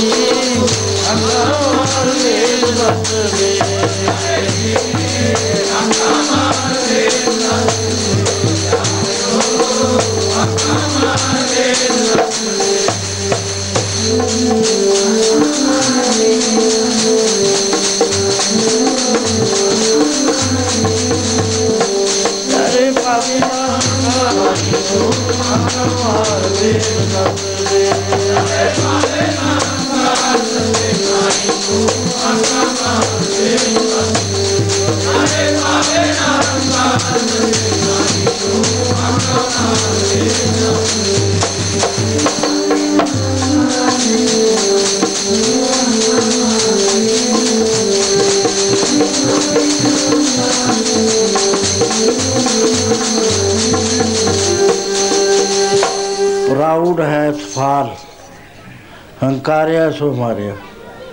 ਹਰ ਜਿਉ ਹੰਕਾਰ ਨਾ ਪਾਵੇ, ਵੇਦ ਕੂਕ ਸੁਣਾ ਕਿਉਂ ਹੰਕਾਰ ਦੇ ਨਾਲ ਅਸੀਂ ਬਿਮਾਨ ਕਰਕੇ ਹੀ ਪਰਮੇਸ਼ਰ ਨਾਲੋਂ ਟੁੱਟੇ ਹੋਏ ਆ ਜੇ ਸਾਡੀ ਮੈਂ ਹਟ ਜਾਵੇ, ਅਸੀਂ ਪਰਮੇਸ਼ਰ ਦੇ ਵਿੱਚ ਲੀਨ ਹੋ ਜਾਂਦੇ। ਸਭ ਤੋਂ ਵੱਡੀ ਜਿਹੜੀ ਰੁਕਾਵਟ ਹੈ, ਉਹ ਇਹੀ ਹੈ। ਤਨ ਪਿਰਕਾ ਇਖੀ ਸੰਗ ਵਸਾ ਵਿੱਚ ਹਉਮੈ ਪੀਤ ਕਰਾਰੀ, ਗੁਰਪੂਰੇ ਹਉਮੈ ਪੀਤ ਤੋਰੀ ਜਾਂ ਨਾਨਕ ਮਿਲੇ ਬਨਵਾਰੀ। ਸੋ ਉਸ ਵੇਲੇ ਸਮਝ ਆ ਗਈ ਵੀ ਅਸੀਂ ਤਾਂ ਉੱਚੀਆਂ ਗੱਲਾਂ ਕਰ ਬੈਠੇ ਗੁਰੂ ਨਾਲ। ਇੱਕਦਮ ਘੋੜਾ ਨਠਾਇਆ ਭਾਈ ਮਾਨ ਸਿੰਘ ਨੇ, ਭਾਈ ਆਲਮ ਸਿੰਘ ਨੇ। ਪਾਤਸ਼ਾਹ ਆ ਕੀ ਬਾਣਾ ਵਰਤ ਰਿਹਾ ਆ ਥੋੜੇ ਜਿਹੇ ਪਹਾੜੀਏ ਨੇ, ਸਾਡੇ ਤਾਂ ਪੈਰ ਹੀ ਨਹੀਂ ਲੱਗਣ ਦਿੰਦੇ। ਮਹਾਰਾਜ ਕਹੇ, ਤੁਸੀਂ ਤਾਂ ਹੁਣੇ ਕਹਿ ਕੇ ਹਟਿਓ ਵੀ ਦੇ- ਹੁਕਮ ਕਰੋ, ਦਿੱਲੀ ਦਾ ਤਖਤ ਲੈ ਲਿਆ ਉਹ ਤੁਹਾਡੀ ਤਾਕਤ ਗਈ ਕਿੱਥੇ? ਸੋਚੀ ਆ ਕੀ ਕਹਿਣ ਲੱਗੇ, ਸੱਚੇ ਪਾਤਸ਼ਾਹ ਭੁੱਲ ਹੋ ਗਈ। ਹੁਣ ਕਿਰਪਾ ਕਰੋ।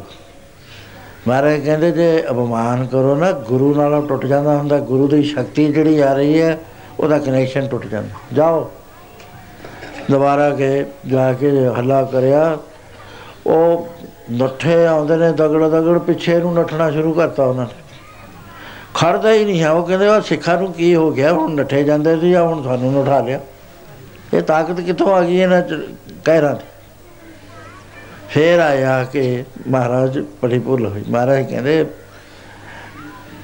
ਗੁਰੂ ਦਾ, ਗੁਰੂ ਨਾਲ ਜਦ ਸਿੱਖ ਜੁੜਿਆ ਹੋਇਆ, ਉਹਦੀ ਪਵਿੱਤਰਤਾ ਵੀ ਤਾਂ ਹੀ ਰਹਿੰਦੀ ਹੈ, ਉਹਦੀ ਉੱਚਤਾ ਤਾਂ ਕਾਇਮ ਰਹਿੰਦੀ ਹੈ। ਉਹਦੇ ਚ ਸੱਚੇ ਗੁਣ ਤਾਂ ਰਹਿੰਦੇ ਨੇ, ਕਿਉਂਕਿ ਗੁਰੂ ਨਾਲ ਜੁੜਿਆ ਹੋਇਆ, ਉਹਦੇ ਵਿੱਚੋਂ ਧਾਰ ਆ ਰਹੀ। ਅਪਮਾਨ ਨਹੀਂ ਕਰੀਦਾ। ਅਪਮਾਨ ਨੂੰ ਗੁਰੂ ਘਰ ਚ ਬਹੁਤ ਹੀ ਬੁਰਾ ਲਿਖਿਆ। ਜਿਸ ਦੇ ਮਨ ਵਿੱਚ ਅਪਮਾਨ ਹੈ, ਸੰਗਤ ਜਾ ਕੇ ਬਹਿ ਜਾਓ, ਜੇ ਕਦੇ ਇੱਕ ਅੱਖਰ ਇੱਕ ਨੂੰ ਦਿਆਂ ਫਲ ਮਿਲ ਜਾਣਾ, ਉਹਨੂੰ ਹੁੰਦਾ ਹੀ ਨਹੀਂ, ਇਸ ਤਰ੍ਹਾਂ ਫਰਮਾਨ ਕਰ ਰਹੇ ਆ ਪੜੋ ਗਰਭ ਜਨਾ ਬੜੀਆਂ ਖਾਦੀ ਦੁਨੀਆ ਵਿਚੋਂ ਜਾ ਗਰਭ ਜਨਾ ਬੜੀਆਂ ਖਾਦੀ ਦੁਨੀਆ ਵਿਚੋਂ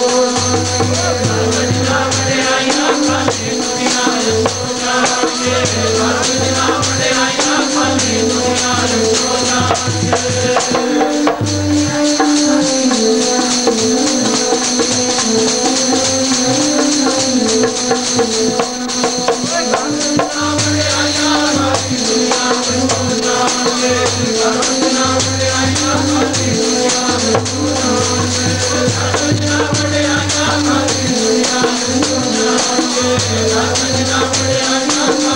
I'm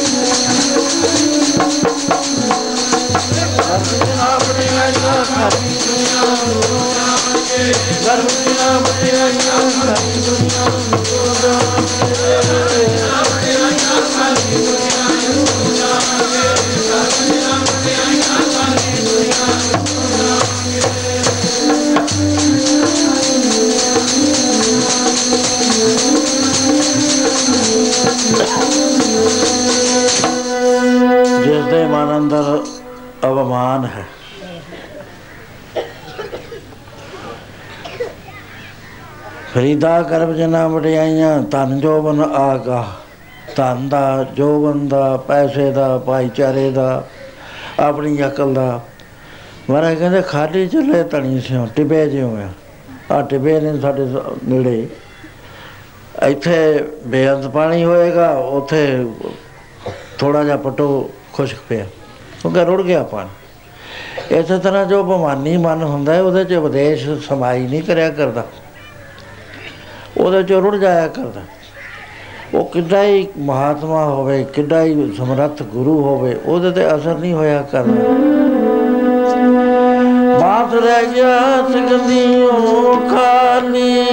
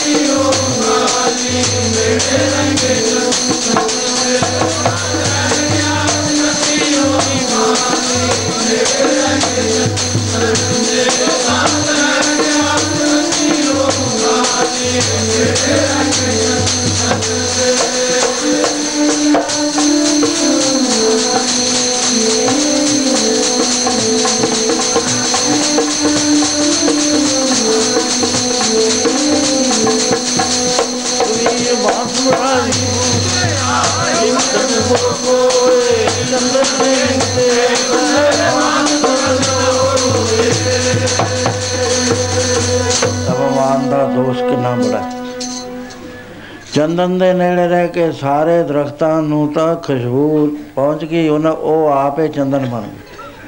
ਪਰ ਬਾਂਸ ਦੇ ਉੱਤੇ ਕਿਉਂਕਿ ਗੱਠਾਂ ਹੁੰਦੀਆਂ ਅਦਾ ਅੰਦਰ ਅੱਗ ਹੁੰਦੀ ਹੈ। ਅਪਮਾਨ ਹੁੰਦਾ ਹੈ ਉੱਚਾ ਹੁੰਦਾ ਹੈ ਉਹਦੇ ਤੇ ਅਸਰ ਨਹੀਂ ਕੋਈ ਹੋਇਆ ਕਰ। ਸੋ ਮਹਾਰਾਜ ਨੇ ਤ- ਹੁਕਮ ਕਰਿਆ ਕਿ ਜੇ ਜਿਹੜਾ ਅਪਮਾਨ ਹੈ ਉਹ ਨਹੀਂ ਬ- ਚੰਗਾ ਲੱਗ ਜਿਸ ਕੇ ਅੰਤਰ ਰਾਜ ਭਗਵਾਨ ਰਾਸ਼ੀ ਸ਼ਕਤੀ ਦਾ ਅਪਮਾਨ ਕਰਦਾ ਹੈ, ਸੋ ਨਰਕਪਾਤੀ ਹੋਵਤ ਸਵਾਨ। ਦੋ ਕੰਮ ਕਰਦਾ, ਉਹ ਨਰਕਾਂ ਨੂੰ ਜਾਂਦਾ, ਕੁੱਤੇ ਦੀ ਜੁਨੀ ਚ ਪੈਂਦਾ। ਸੋ ਇਸ ਤਰ੍ਹਾਂ ਦੇ ਨਾਲ ਅਪਮਾਨ ਗੁਰੂ ਦੇ ਨਾਲੋਂ ਉਸੇ ਵੇਲੇ ਤੋੜ ਦਿੰਦਾ, ਤੀਰਥ ਵਰਤ ਅਰਦਾਨ ਕਰ ਮਨ ਮੇ ਧਰੇ ਗਮਾਨ, ਨਾਨਕ ਨੇਵਲ ਜਾਤੇ ਜਿਉ ਕੁੰਚਰਿਸ਼ ਰਾਜਾ ਜਜਾਤੀ ਹੋਇਆ ਇੱਕ। ਉਹਨੇ ਐਨੇ ਅੱਗ ਕਰੇ, ਦੇਵਤੇ ਡਰਨ ਲੱਗੇ ਇੰਦਰ ਵਿਸ਼ਨੂੰ ਜੀ ਪਾਸ ਪਹੁੰਚਿਆ, ਕਹਿਣ ਲੱਗਿਆ, ਵੀ ਇੱਕ ਰਾਜਾ ਧਰਤੀ ਦੇ ਉੱਤੇ ਜੱਗ ਕਰ ਰਿਹਾ ਹੈ। ਜੱਗ ਸੰਪੂਰਨ ਹੋ ਜਾਂਦਾ, ਉੱਥੋਂ ਬਾਣ ਮਾਰਦਾ, ਜਿੱਥੇ ਗਿਰਦਾ, ਉੱਥੇ ਫੇਰ ਜੱਗ ਕਰਦਾ। ਵੀ ਮੇਰੇ ਤੇ ਉਹਦਾ ਤੇਜ ਸਿਆ ਨਹੀਂ ਜਾਂਦਾ। ਸਵਰਗ ਲੋਕਾਂ 'ਚ ਇੰਨਾ ਤੇਜ ਉਹਦਾ ਪਹੁੰਚ ਗਿਆ ਮੇਰੇ ਤੋਂ ਨਹੀਂ ਸਹਿ ਹੁੰਦਾ ਕਿਰਪਾ ਕਰੋ। ਉਹ ਕਹਿਣ ਲੱਗੇ, ਇੰਦਰ, ਤੂੰ ਉਹਦੀ ਉਪਮਾ ਕਰਦੇ ਜਾ ਕੇ। ਇੰਦਰ ਆ ਗਿਆ, ਕਹਿਣ ਲੱਗਾ ਭਈ ਮਹਾਰਾਜ, ਤੁਹਾਡੇ ਵਰਗਾ ਰਾਜਾ ਮੇਰੀ ਉਮਰ 3 ਕਰੋੜ 56 ਸਾਲ ਦੀ ਹੁੰਦੀ ਹੈ ਮੈਂ ਤਾਂ ਆਪਣੀ ਉਮਰ 'ਚ ਦੇਖਿਆ ਨਹੀਂ ਕੋਈ ਇਹੋ ਜਿਹਾ ਤੁਹਾਡੇ ਵਰਗਾ ਰਾਜਾ ਧਰਤੀ ਤੇ ਆਇਆ ਹੋਵੇ। ਇਹ ਸਾਰੀ ਧਰਤੀ ਨੂੰ ਪਵਿੱਤਰ ਕਰਨ ਵਾਸਤੇ ਜੱਗ ਕਰਦਾ ਹੋਵੇ। ਕਹਿੰਦਾ, ਹਾਂ ਫਿਰ ਮੈਂ ਹੀ ਕਰ ਸਕਦਾ। ਉਹ ਕਹਿਣ ਦੀ ਦੇਰ ਸੀ, ਜਿੰਨਾ ਫ- ਕਰਿਆ ਸੀ, ਸਾਰੇ ਦਾ ਫਲ ਨੀਲ ਹੋ ਗਿਆ। ਕਹਿੰਦਾ, ਅੱਛਾ ਫਿਰ ਸਾਨੂੰ ਛੁੱਟੀ ਦਿਓ। ਕਹਿੰਦੇ, ਤੁਸੀਂ ਇੰਨੀ ਜਾਣਦੇ ਹੋ? ਕਹਿੰਦਾ ਮੈਂ ਤਾਂ ਇੰਨਾ ਹੀ ਕੰਮ ਕਰਨਾ ਆਇਆ ਸੀ। ਅਵਮਾਨ ਹੋਇਆ, ਮਸ਼ਹੂਰ ਹੈ ਉਹ ਸਤਜੁਗ ਦਾ ਰਾਜਾ ਸੀ। ਸਾਰੇ ਜਿੰਨੇ ਜੱਗਾਂ ਦਾ ਫਲ ਸੀ, ਨਸ਼ਟ ਹੋ ਗਿਆ। ਤੀਰਥ, ਵਰਤ, ਅਰਦਾਨ ਕਰ ਮਨ ਮੇ ਧਰੇ ਗਮਾਨ ਨਾਨਕ ਨੇ ਬੁਲ ਜਾਤੇ ਜੋ ਕੁੰਜਰਿਸ਼ ਉੱਚਾ ਚੜਿਆ ਸੋ ਪਵੇ ਪਿਆਲਾ। ਤਰਨ ਪੜਾ ਤੇ ਲਗੇ ਨਾ ਕਰਨਾ ਜਿਹੜਾ ਉੱਚਾ ਚੜੂਗਾ ਉਹਨੇ ਗਿਰਨਾ ਹੈ। ਪ੍ਰਾਊਡ ਹੈ ਫਾਲ ਜਿਹੜਾ ਧਰਤੀ ਤੇ ਪਿਆ, ਉਹਨੂੰ ਥੱਲੇ ਕੌਣ ਕਰਾ ਦੂਗਾ? ਸੋ ਇਸ ਤਰ੍ਹਾਂ ਦੇ ਨਾਲ ਕਬੀਰ ਬਾਂਸ ਵਡਾਈ ਬੁੱਢਿਆ, ਯਮਤ ਡੂਬੋ ਕੋਏ, ਚੰਦਨ ਕੇ ਨਿਕਟੇ ਵਸੇ ਬਾਂਸ ਕੰਦਰ। ਕੋਟ ਕਰਮ ਕਰੇ ਹਉ ਤਾਰ ਸ਼ਰਮ ਪਾਵੈ ਸਗਲੇ ਬਿਥਾ ਥਕੇਮਾ ਪੱਲੇ ਪੈ ਜਾਏਗਾ। ਬਹੁਤੇ ਕਹਿੰਦੇ ਨੇ ਜੀ, ਮੈਂ ਬੜੀ ਸੇਵਾ ਕਰੀ ਆ ਜੀ, ਮੈਂ ਗੁਰਦੁਆਰਾ ਬਣਾਇਆ ਜੀ, ਮੈਂ ਕਰਿਆ, ਉਹ ਕਰਿਆ, ਉਹ ਤੂੰ ਰੱਖ ਲੈ ਕੁਝ ਆਪਣੇ ਕੋਲ ਵੀ। ਇਹ ਗੁਰੂ ਨੇ ਤੇਰੇ ਤੇ ਕਿਰਪਾ ਕੀਤੀ, ਤੈਨੂੰ ਬੇਲ ਦਿੱਤਾ, ਤਾਂ ਤੂੰ ਸੇਵਾ ਕਰੀ। ਤਾਂ ਤੈਨੂੰ ਗੁਰੂ ਨੇ ਦਿੱਤਾ, ਤਾਂ ਤਾਂ ਇਸ ਨਿਮਿਤ ਕੱਢਿਆ। ਮਹਾਰਾਜ ਕਹਿੰਦੇ, ਸਾਰਾ ਬਿਰਥਾ ਚਲਾ ਜਾਂਦਾ। ਆਨਕ ਤਪੱਸਿਆ ਕਰੇ ਹੰਕਾਰ।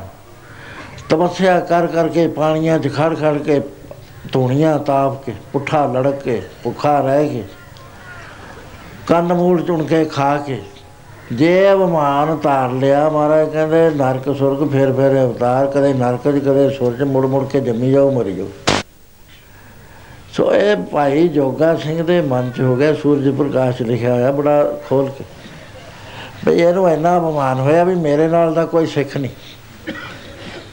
ਕੋਈ ਨਹੀਂ ਆ ਸਿੱਖ ਸਾਰੇ ਮੈਂ ਨਿਗਾਹ ਮਾਰੀ ਕੱਲੇ ਕੱਲੇ ਨੂੰ ਦੇਖਦਾ, ਮੈਂ ਵਿਆਹ ਕਰਾਉਂਦੇ ਨੇ ਇਸਤਰੀ ਛੱਡ ਦਿੱਤੀ। ਗੁਰੂ ਹੁਕਮ ਮੰਨਿਆ। ਮੇਰੇ ਨਾਲ ਦਾ ਕਿਹੜਾ ਸਿੱਖ? ਅੰਮ੍ਰਿਤਸਰ ਆ ਗਿਆ। ਇਸ਼ਨਾਨ ਕਰਦਾ।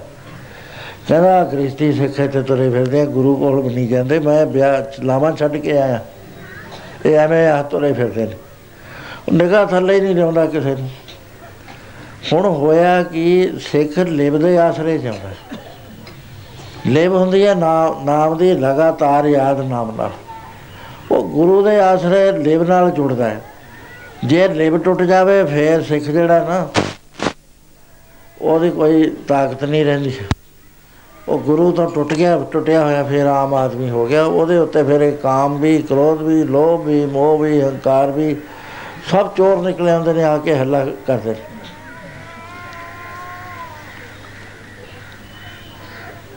ਉਸ ਵੇਲੇ ਲਿਵ ਟੁੱਟ ਗਈ। ਆਹੀ ਗੱਲ ਆਈ ਜਾਂਦੀ ਹੈ ਬਾਰ-ਬਾਰ। ਚਲਦਾ ਚਲਦਾ ਹੁਸ਼ਿਆਰਪੁਰ ਆ ਗਿਆ ਥੋੜਾ ਦਿਨ ਹੈ। ਸਰਾਏ ਦੇ ਵਿੱਚ ਥਾਂ ਲਿਆ। ਪ੍ਰੋਪਰ ਥਾਂ ਦੇ ਉੱਤੇ ਆਪਣਾ ਘੋੜਾ ਬੰਨਿਆ, ਪੱਠੇ ਪਾਏ, ਦਾਣਾ ਪਾਇਆ ਤੇ ਉਹਦੇ ਬਾਅਦ ਕੁਝ ਟਾਈਮ ਬਚਦਾ ਸੀ, ਕਹਿਣ ਲੱਗਿਆ ਵੀ ਮੈਂ ਚਲੋ ਆਏ ਤਾਂ ਹਾਂ, ਸੰਜੋਗ ਦੇ ਨਾਲ ਸ਼ਹਿਰੇ ਦੇਖ ਲਈ ਸ਼ਹਿਰ ਦੇ ਵਿੱਚ ਜਦ ਗਿਆ ਧਰਮਪੁਰੇ ਚ ਚਲਿਆ ਗਿਆ। ਧਰਮ ਜਿੱਥੇ ਪਾਪ ਦਾ ਬਾਜ਼ਾਰ ਹੁੰਦਾ। ਉਥੇ ਖੂਬਸੂਰਤ ਬੇਸਵਾ ਦੇਖਦੇ ਸਾਰ। ਉਹ ਇਹਦੇ ਵੱਲ ਦੇਖ ਰਹੀ ਹੈ ਉਹ ਇਹਦੇ ਵੱਲ ਦੇਖਦਾ, ਭੁੱਲ ਗਿਆ, ਗੁਰੂ ਕਿਧਰੇ ਗਿਆ। ਉਹ ਬੇਸਵਾ ਸਮਾ ਗਈ ਜਾਂ ਖਾਲੀ ਹੋ ਜਾਣਾ ਸਾਡਾ ਥਾਂ, ਗੁਰੂ ਨਿਕਲ ਗਿਆ ਅੰਦਰੋਂ, ਫਿਰ ਕੋਈ ਵੀ ਸਮਾ ਸਕਦਾ ਇਹਦੇ ਵਿੱਚ। ਖਾਲੀ ਥਾਂ ਤੇ ਆਉਣਾ ਹੀ ਹੈ ਕੋਈ ਖਾਲੀ ਥਾਂ ਹੋਏਗਾ, ਕਦੇ ਖਾਲੀ ਰਹਿੰਦਾ ਹੀ ਨਹੀਂ ਹੈ। ਉਹ ਬੇਸਵਾ ਸਮਾ ਗਈ। ਅੱਖਾਂ ਵਿੱਚ ਦਾ ਥਾਂ ਉਹ ਖੜੀ ਹੈ। ਪਹਿਲਾਂ ਪਹਿਲਾਂ ਮਨ ਜ਼ਮੀਰ ਨੇ ਆਵਾਜ਼ ਦਿੱਤੀ ਵੀ ਤੂੰ ਇਹ ਕੀ ਕੰਮ 'ਚ ਪੈ ਗਿਆ? ਨਾ, ਆਵਾਜ਼ ਸੁਣੀਓ ਨਹੀਂ ਜ਼ਮੀਰ ਦੀ। ਉਹ ਵਿਚਾਰੀ ਚੁੱਪ ਕਰ ਗਈ। ਉਹ ਤਾਂ ਦਿੰਦੀ ਰਹਿੰਦੀ ਆ ਤਾਂ ਸਾਰਿਆਂ ਨੂੰ ਦਿੰਦੀ ਆ, ਤੁਹਾਨੂੰ ਵੀ, ਮੈਨੂੰ ਵੀ। ਪਰ ਅਸੀਂ ਨਾ ਬੇਪਰਵਾਹ ਹੋ ਕੇ ਉਹਨੂੰ ਦੱਬ ਦਿੰਦੇ ਆ ਥੱਲੇ। ਜੇ ਤਾਂ ਆਦਮੀ ਸੁਣ ਲਵੇ, ਫੇਰ ਤਾਂ ਆਵਾਜ਼ ਅੰਦਰੋਂ ਆ ਰਹੀ ਹੈ ਦਿਲਾਂ ਦਾ ਮਾਲਕ ਕਰੇ ਹਾਕ। ਦਰਗਾਹ ਤੋਂ ਆਉਂਦੀ ਹੁੰਦੀ ਹੈ ਆਵਾਜ਼। ਐਨਾ ਕਰ, ਮਰ ਜਾਏਗਾ। ਪੁੱਠਾ ਬੀਜ ਬੀਜਣ ਲੱਗਿਆ। ਇਹ ਕੰਮ ਨਾ ਕਰ ਫਿਰ ਲੇਖਾ ਦੇਣਾ ਤੈਨੂੰ ਔਖਾ ਹੋ ਜਾ ਜੇ ਦੂਜਾ ਜਜ਼ਬਾ ਬਹੁਤਾ ਹੋ ਜਾਵੇ, ਉਹਨੂੰ ਦਬ ਕੇ ਪਰੇ ਮਾਰਦਾ ਵੀ ਮੈਂ ਐਵੇਂ ਮੈਨੂੰ ਫੁਰਨੇ ਦੇ ਆਈ ਜਾਂਦੇ ਨੇ। ਹੁਣ ਇਸ ਦੇ ਉੱਤੇ ਪੈ ਗਿਆ, ਧਿਆਨ ਹੋ ਗਿਆ। ਅੜੀਕੇ ਜਾਂਦਾ, ਇਧਰ ਨੂੰ ਜਾਂਦਾ, ਉਧਰ ਨੂੰ ਜਾਂਦਾ, ਮਨ ਤੇ ਧਿਆਨ ਆ ਵੀ ਨੇਰਾ ਹੋਵੇ ਥੋੜਾ ਜਿਹਾ ਤੇ ਆਪਾਂ ਚੱਲੀਏ। ਨਾ ਰਹਿ ਰਸ ਪੜੀ, ਨਾ ਅੱਜ ਕੋਈ ਨਿਤਨੇਮ ਕਰਿਆ, ਨਾ ਗੁਰੂ ਦਾ ਧਿਆਨ ਕਰਿਆ, ਨਾ ਸਿਮਰਨ ਕਰਿਆ, ਕਿਉਂਕਿ ਸਿੱਖ ਦੇ ਵਾਸਤੇ ਹੁਕਮ ਹੈ। ਗੁਰ ਸਤਕਰ ਕੋ, ਗੁਰ ਕਾ ਜੋ ਸਿੱਖ ਖਾਏ, ਸੋ ਭਰ ਕੇ ਉਠਾ ਨਾਮ ਤੇ ਆ। ਹਰ ਹਾਲਤ ਨੂੰ ਅੰਮ੍ਰਿਤ ਵੇਲੇ ਉੱਠ ਕੇ ਨਾਮ ਤੇ ਹੋਣਾ ਚਾਹੀਦਾ।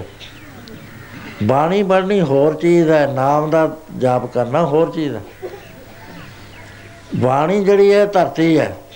ਜੇ ਧਰਤੀ ਵਾਹੀ ਜੰਨੇ ਵਾਹੀ ਜੰਨੇ ਬੀਜ ਨਹੀਂ ਪਾਉਂਦੇ, ਫਿਰ ਥਕੇਵਾ ਹੀ ਪੱਲੇ ਪੈ ਗਿਆ।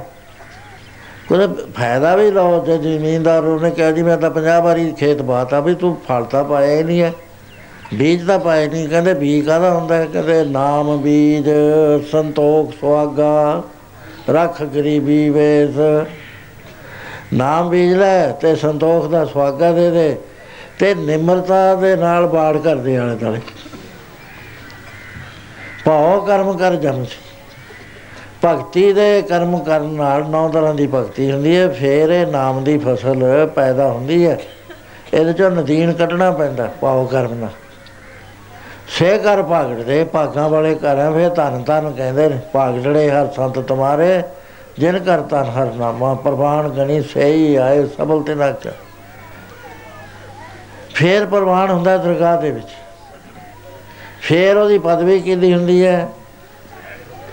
ਮਹਾਰਾ ਕਹਿੰਦੇ ਉਹਦੀ ਪਦਵੀ ਜਿਹੜੀ ਹੈ ਨਾ, ਨਾਮ ਜਪਣ ਵਾਲੇ ਦੀ, ਇਹ ਬਹੁਤ ਵੱਡੀ ਹੁੰਦੀ ਹੈ ਪੜ੍ਹ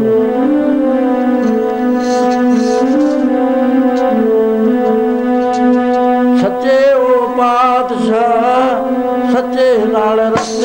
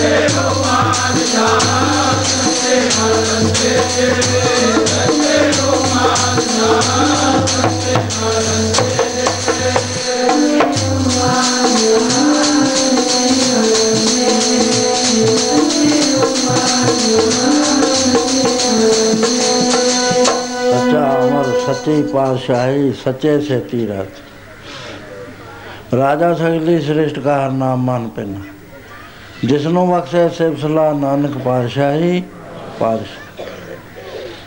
ਪੰਡਤ ਸੂਰ, ਛਤਰਪਤ ਰਾਜਾ, ਭਗਤ ਬਰਾਬਰ ਔਰ ਨਾ। ਸੋ ਮਹਾਰਾਜ ਕਹਿੰਦੇ ਦੋਏ ਚੀਜ਼ਾਂ ਜ਼ਰੂਰੀ ਨੇ ਪਿਆਰਿਆ, ਬਾਣੀ ਪੜ੍ਹਨੀ ਵੀ ਅਵਸ਼ ਜ਼ਰੂਰੀ ਹੈ ਬਾਣੀ ਪੜ੍ਹਨ ਤੋਂ ਬਾਅਦ, ਬਾਣੀ ਪੜ੍ਹਦਾ ਹੈ, ਨਾਮ ਜਪਣਾ ਉਹ ਤੋਂ ਵੀ ਜ਼ਿਆਦਾ ਜ਼ਰੂਰੀ ਹੈ, ਕਿਉਂਕਿ ਬੀ ਨਾ ਪਾਇਆ ਤਾਂ ਫਿਰ ਫਸਲ ਕਿੱਥੋਂ ਆਊਗੀ? ਮਹਾਰਾਜ ਕਹਿੰਦੇ, ਭਾਗਟ ਤੇ ਕਰ ਭਾਗਟ ਦੇਖ। ਉਹ ਕਰ ਭਾਗਾਂ ਵਾਲੇ ਨੇ ਜਿਹੜੇ ਹਿਰਦੇ ਦੇ ਵਿੱਚ ਨਾਮ ਜਪਿਆ ਜਾਂਦਾ ਹੈ, ਬਾਣੀ ਪੜ੍ਹੀ ਜਾਂਦੀ।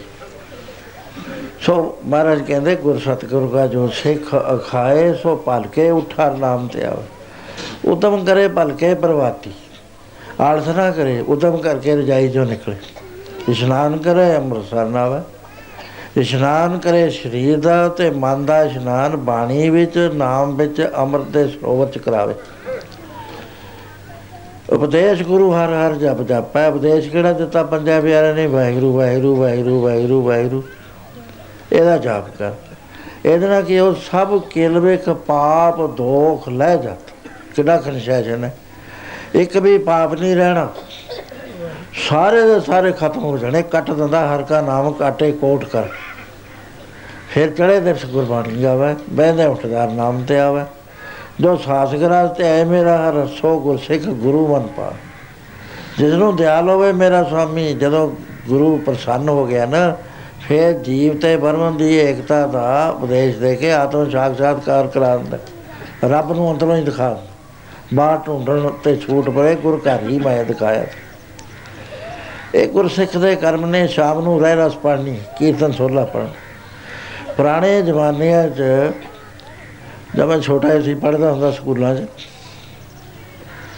ਸਾਡੇ ਮਾਂ-ਬਾਪ ਕੀਰਤਨ ਸੋਲਾ ਵੀ ਪੜ੍ਹ ਲਿਆ, ਫਿਰ ਬੈਠੇ ਨੇ ਮੰਜਿਆਂ ਤੇ। ਸਾਨੂੰ ਵੀ ਆਦਤ ਪਈ ਹੋਈ ਸੀ। ਬਈ ਜਦ ਤਾਈਂ ਕਈ ਝੂਠੇ ਨਹੀਂ ਨਾ ਆ ਜਾਂਦੇ, ਉਹਨਾਂ ਚਿਰ ਪੈਣਾ ਨਹੀਂ। ਮਾਲਾ ਫੇਰ ਜਾਣੀ। ਮਾਲਾ ਨਾਲ ਜਦ ਬੱਚੇ ਨਾਮ ਜਪਦੇ ਸੀ, ਆਵੇਂ ਜਪਦੇ ਸੀ, ਜਿਹੜੇ ਇਸ ਰਸਤੇ ਤੇ ਪੈਂਦੇ ਸੀ। ਉਹ ਨਾਮ ਜਪਦੇ ਜਪਦੇ ਹੀ ਸੌਂਦੇ ਸੀ। ਨਾਮ ਦੇ ਵਿੱਚ ਸੁਪਨੇ ਸੀ, ਨਾਮ ਦੇ ਵਿੱਚ ਉੱਠਦੇ ਸੀ। ਗੁਰੂਆਂ ਦੇ ਦਰਸ਼ਨ ਹੁੰਦੇ, ਬਹੁਤ ਸੋਹਣੇ ਸੁਪਨੇ ਆਉਂਦੇ, ਕਿਉਂਕਿ ਨਾਮ ਚੋਂ ਨਿਕਲਦੇ ਨਹੀਂ ਸੀ। ਇਹ ਗੁਰਸਿੱਖ ਦੇ ਕਰਮ ਨੇ। ਹੁਣ ਭਾਈ ਜੋਗਾ ਸਿੰਘ ਕਿੰਨਾ ਚਿਰ ਗੁਰੂ ਸਾਹਿਬ ਨਾਲ ਰਿਹਾ? ਕਿੱਥੇ ਕਮਜ਼ੋਰੀ ਸੀ ਉਹਦੀ, ਇਹ ਸਾਨੂੰ ਦੇਖਣੀ ਪੈਂਦੀ। ਵੀ ਗੁਰੂ ਦਸਵੇਂ ਪਾਤਸ਼ਾਹ ਵਰਗਾ ਗੁਰੂ ਹੋਵੇ ਤੇ ਸਿੱਖ ਫਿਰ ਉਹਨੇ ਅਸਰ ਐਕਸੈਪਟ ਨਾ ਕਰਿਆ। ਜੇ ਕਰਿਆ ਤਾਂ ਅਭਿਮਾਨਤਾ ਨਾਲ ਕਰਿਆ। ਵੀ ਮੇਰੇ ਨਾਲ ਦਾ ਕੋਈ ਸਿੱਖ ਨਹੀਂ ਹੈ। ਮੇਰੇ ਵਰਗੀ ਕਰਨੀ ਕੋਈ ਕਰ ਨਹੀਂ ਸਕਦਾ। ਮੈਂ ਹੀ ਕਰ ਲਈ ਜਿਹੜੀ ਕਰਨੀ ਹੈ। ਉਹ ਜਿਹੜੀ ਮੈਂ ਸੀ, ਉਹਨੇ ਗੁਰੂ ਦੇ ਉਹਦੇ ਵਿੱਚ ਪਰਦਾ ਪਾ ਰੱਖਿਆ। ਇਹ ਗੁਰਸਿੱਖੀ ਤਾਂ ਜਲਦੀ ਹੈ, ਮਨ ਵਿੱਚ ਸਤਿਗੁਰ ਕੇ ਬਾਤ ਤੇ ਸੇਵਕ ਕੇ ਕਾਰਜ ਰਹਿ, ਸਿੱਖ ਦਾ ਮਰਿਆ ਹੁੰਦਾ ਗੁਰੂ ਦੇ ਸ਼ਕਤੀ ਦੇ ਨਾਲ ਜਿਉਂਦਾ ਹੁੰਦਾ ਉਹਨੂੰ ਉਹ ਜੀਵਨ ਮਿਲ ਜਾਂਦਾ ਜਿਹੜਾ ਮੁੜ ਕੇ ਕਦੇ ਵੀ ਨਹੀਂ ਮਰਦਾ। ਹੁਣ ਭੁੱਲ ਗਿਆ ਨਾ ਰਾਇ ਰਸ ਚੇਤੇ ਹੈ। ਨਾ ਨਾਮ ਦੀ ਅੰਦਰੋਂ ਖਿੱਚ ਪੈ ਰਹੀ ਹੈ, ਨਹੀਂ ਇਹ ਹੁੰਦਾ ਹੈ, ਫਰੀਦਾ ਅੱਜ ਨਾ ਸੁੱਤੀ ਕੰਧ ਸਿਓ ਮੇਰਾ ਅੰਗ ਮੋੜੇ ਮੋੜ ਚਾ ਜਿਹੜੇ ਬੰਦਗੀ ਕਰਦੇ ਨੇ, ਉਹਨਾਂ ਦਾ ਚਿੱਤ ਨਹੀਂ ਲੱਗਦਾ ਵੀ ਹਾਏ ਅੱਜ ਹੋ ਕੀ ਗਿਆ, ਮੇਰਾ ਚਿੱਤ ਕਿਉਂ ਨਹੀਂ ਲੱਗਦਾ ਵੀ ਅੱਜ ਨਾਮ ਨਹੀਂ ਜਪਿਆ ਤਾਂ ਤੇਰੀ ਸੁਰਤੀ ਨਹੀਂ ਅੱਜ ਚੜੀ ਅੱਜ ਪਰਮੇਸ਼ਰ ਤੱਕ ਤੂੰ ਪਹੁੰਚਿਆ ਨਹੀਂ। ਉਹ ਵੀ ਨਹੀਂ ਹੋਇਆ ਕੁਝ ਨਹੀਂ ਹੋਇਆ। ਹੁੰਦਾ ਕੀ ਹੈ, ਕਿਧਰੇ ਦਾ ਗੁਰੂ ਦਸਵੇਂ ਪਾਤਸ਼ਾਹ ਕੇ ਹੁਣ ਇਹ ਵਜੂਦ ਗੰਦਾ ਹੋ ਗਿਆ, ਗੰਦੇ ਥਾਂ ਤੇ ਗੰਦੇ ਨੇ ਆ ਕੇ ਬਸਣਾ ਚੰਗਾ ਨਹੀਂ ਬਸਦਾ ਉੱਥੇ ਨਾ ਕੋਈ ਸਾਧੂ ਸੰਤ ਆਵੇ, ਨਾ ਕੋਈ ਹੋਰ ਅਵਤਾਰ ਆਵੇ। ਗੁਰੂ ਮਹਾਰਾਜ ਵਰਗੇ ਨੇ ਤਾਂ ਹੋਣਾ ਹੀ ਕੀ ਆ ਉੱਥੇ। ਹੁਣ ਉਹ ਵਿਕਾਰ ਦੇ ਨਾਲ ਲਵੇੜ ਲਿਆ ਆਪਣਾ ਅੰਤਸ਼ਕਰ ਉੱਥੇ ਹੁਣ ਆਉਂਦੀ ਕੀ ਆ, ਉਹ ਬੇਸਵਾਈ ਜਾਂਦੀ ਆ ਬਾਰ-ਬਾਰ। ਸਭ ਮਤ ਮਾਰ ਦਿੱਤੀ। ਸਭ ਜਾਂਦਾ ਰਿਹਾ ਬਿਆਨ, ਜਿੰਨੇ ਉਪਦੇਸ਼ ਦਿੱਤੇ ਸੀ ਉਹ ਵੀ ਗਏ ਪੜੋ ਬਿਆਨ ਇਹ ਤਾਂ ਬਿਓ ਦੀਆਂ ਪਰੀਆਂ ਹੋਈਆਂ ਜੰਦਲਾ ਸਾਡੇ ਦਵੇੜ ਰੰਗੀਆਂ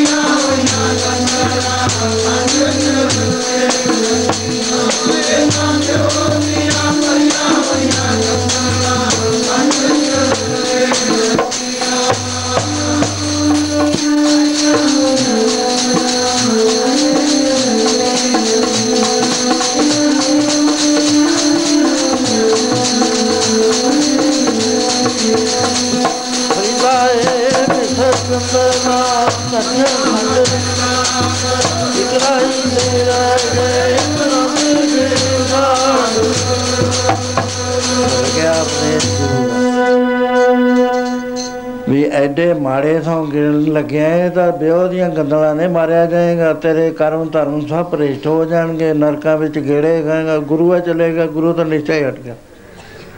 ਹੋਇਆ ਕਿਉਂ ਮਹਾਰਾਜ? ਕਹਿੰਦੇ ਮੋਹਣੀ ਮਾਇਆ ਨੇ ਨਾ ਡੰਗ ਮਾਰ ਦਿੱਤਾ।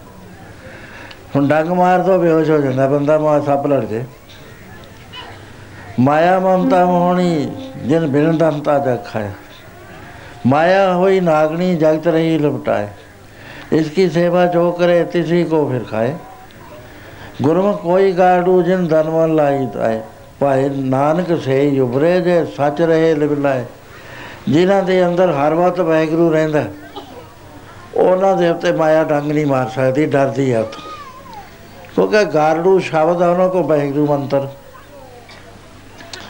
ਉਹ ਡੰਗ ਲੱਗਣ ਨਹੀਂ ਦਿੰਦਾ। ਤੇ ਮਾਇਆ ਆਉਂਦੀ ਵੀ ਨਹੀਂ ਉੱਥੇ ਹੱਥ ਬੰਨੀ ਖੜੀ ਰਹਿੰਦੇ ਮੇਰੇ ਤੇ ਸੇਵਾ ਲਓ ਮੈਨੂੰ ਮੇਰਾ ਵੀ ਸਬਰ ਕਰੋ। ਸੁਣ ਜਾਂਦਾ ਹੈ, ਰਾਤ ਹੋ ਗਈ। ਗੁਰੂ ਦਾ ਕੋਈ ਫਰਜ਼ ਹੁੰਦਾ ਹੈ। ਕੱਚਾ ਗੁਰੂ ਤਾਂ ਐਵੇਂ ਹੀ ਹੁੰਦਾ ਹੈ। ਜਿਹੜਾ ਬੱਚਾ ਪੱਕਾ ਗੁਰੂ ਹੈ ਗੁਰੂ ਨੂੰ ਹੁਣ ਫ- ਗੁਰੂ ਆਪਣੇ ਫਰਜ਼ ਤੇ ਆ ਗਿਆ। ਵੀ ਸਿੱਖ ਤਾਂ ਡੋਲ ਗਿਆ। ਇੱਕ ਤਾਂ ਤਰੀਕਾ ਹੈ ਵੀ ਉਹਨੂੰ ਛੱਡ ਦੇ ਖੋਜ। ਪਰ ਗੁਰੂ ਨਹੀਂ ਹੈ ਕਰਦਾ, ਕਿਉਂਕਿ ਸਤਗੁਰ ਸਿੱਖ ਕੀ ਕਰੇ ਪ੍ਰਤਪਾਲ। ਸੇਵਕ ਕੋ ਗੁਰ ਸਦਾ ਦਿਆਲ, ਸਦਾ ਬੰਦਾ ਆਲਵੇਸ। ਸਿੱਖ ਕਿੰਨੀਆਂ ਹੀ ਗਲਤੀਆਂ ਕਰ ਲਵੇ।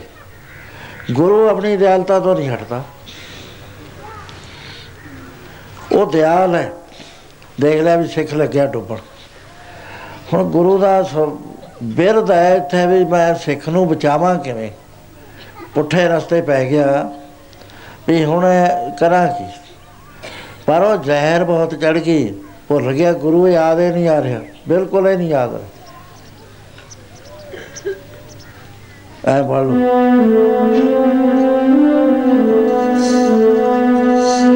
ਲੜਕੀ ਪਿਆਰਿਓ, ਮਾਇਆ ਮੋਣੀ ਹੋ ਕੇ ਨਾਗਣੀ। ਲੜਕੀ ਪਿਆਰਿਓ, ਮਾਇਆ ਮੋਣੀ ਹੋ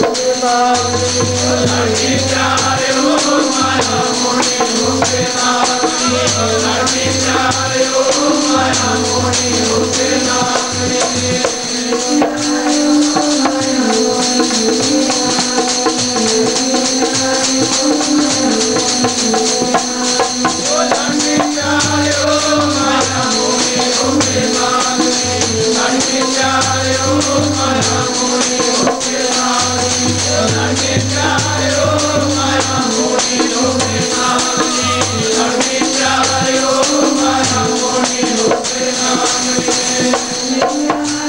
ਮਾਇਆ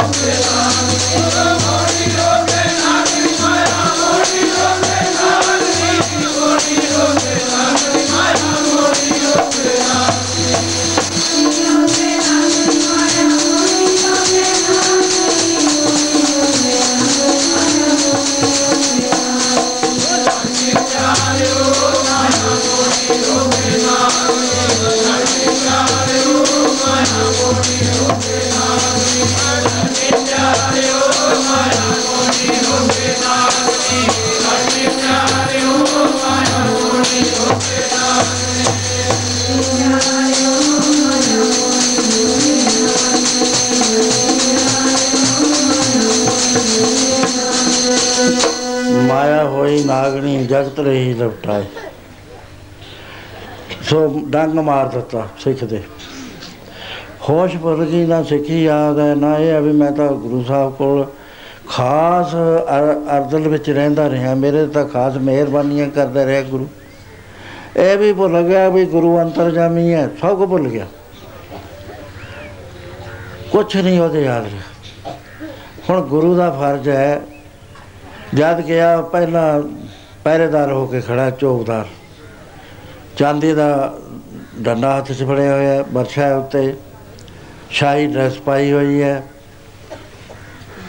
ਦੇਖ ਕੇ ਮੁੜਿਆ ਆ ਦੂਜੀ ਵਾਰੀ ਤੀਜੀ ਵਾਰੀ ਚੌਥੀ ਵਾਰੀ ਅੱਧੀ ਰਾਤ 1 ਵਜ ਗਿਆ। 2 ਵਜ ਗਏ। ਜਦ 2 ਵਜੇ ਗਿਆ ਕਹਿੰਦਾ ਉਹ ਪਿਆਰਿਆ ਤੂੰ ਅੱਜ ਆਉਣ ਤੋਂ ਹਟਦਾ ਹੀ ਨਹੀਂ ਹੈ। ਦੇਖਣ ਬਖਣ ਨੂੰ ਮੈਨੂੰ ਤੂੰ ਸਿੱਖ ਲੱਗਦਾ ਹੈ। ਮੈਂ ਸਿੱਖਾਂ ਬਾਰੇ ਸੁਣਿਆ ਹੋਇਆ ਵੀ ਅੰਮ੍ਰਿਤ ਵੇਲੇ ਨਾਮ ਜਪਦੇ ਨੇ। ਤੂੰ ਇਹਦੇ ਚ ਰੁੜਿਆ ਜਾਂਦਾ, ਨਰਕ ਦਾ ਟਿਕਟ ਲੈਣ ਨੂੰ ਤਿਆਰ ਹੋਇਆ ਹੋਇਆ। ਸਹਿਜ ਸੋ ਨਹੀਂ ਚੰਦਨ ਚੋਆ ਨਰਕ ਘੋਰ ਕਾ ਤਵਾ ਇੱਕ ਹੋਰ ਨਰਕਾਂ ਦੇ ਟਿਕਟ ਲੈਣ ਵਾਸਤੇ ਤੂੰ ਬਾਰ-ਬਾਰ ਆਉਣਾ। ਤੇਰੇ ਗੁਰੂ ਨੇ ਤੇਰਾ ਯਾਦ ਆਉਂਦਾ, ਉੱਥੇ ਹੀ ਹੋਸ਼ ਆ ਗਈ। ਓਹੋ, ਕਿੱਥੇ ਮੈਂ ਤਾਂ ਗਿਰ ਚੱਲਿਆ ਸੀ। ਉੱਥੇ ਗੁਰੂ ਦਾ ਫਰਜ਼ ਹੈ। ਉਹ ਗੁਰੂ ਨੇ ਆਪਣਾ ਫਰਜ਼ ਪੂਰਾ ਕੀਤਾ। ਹੈ ਅਦੋ ਅਦ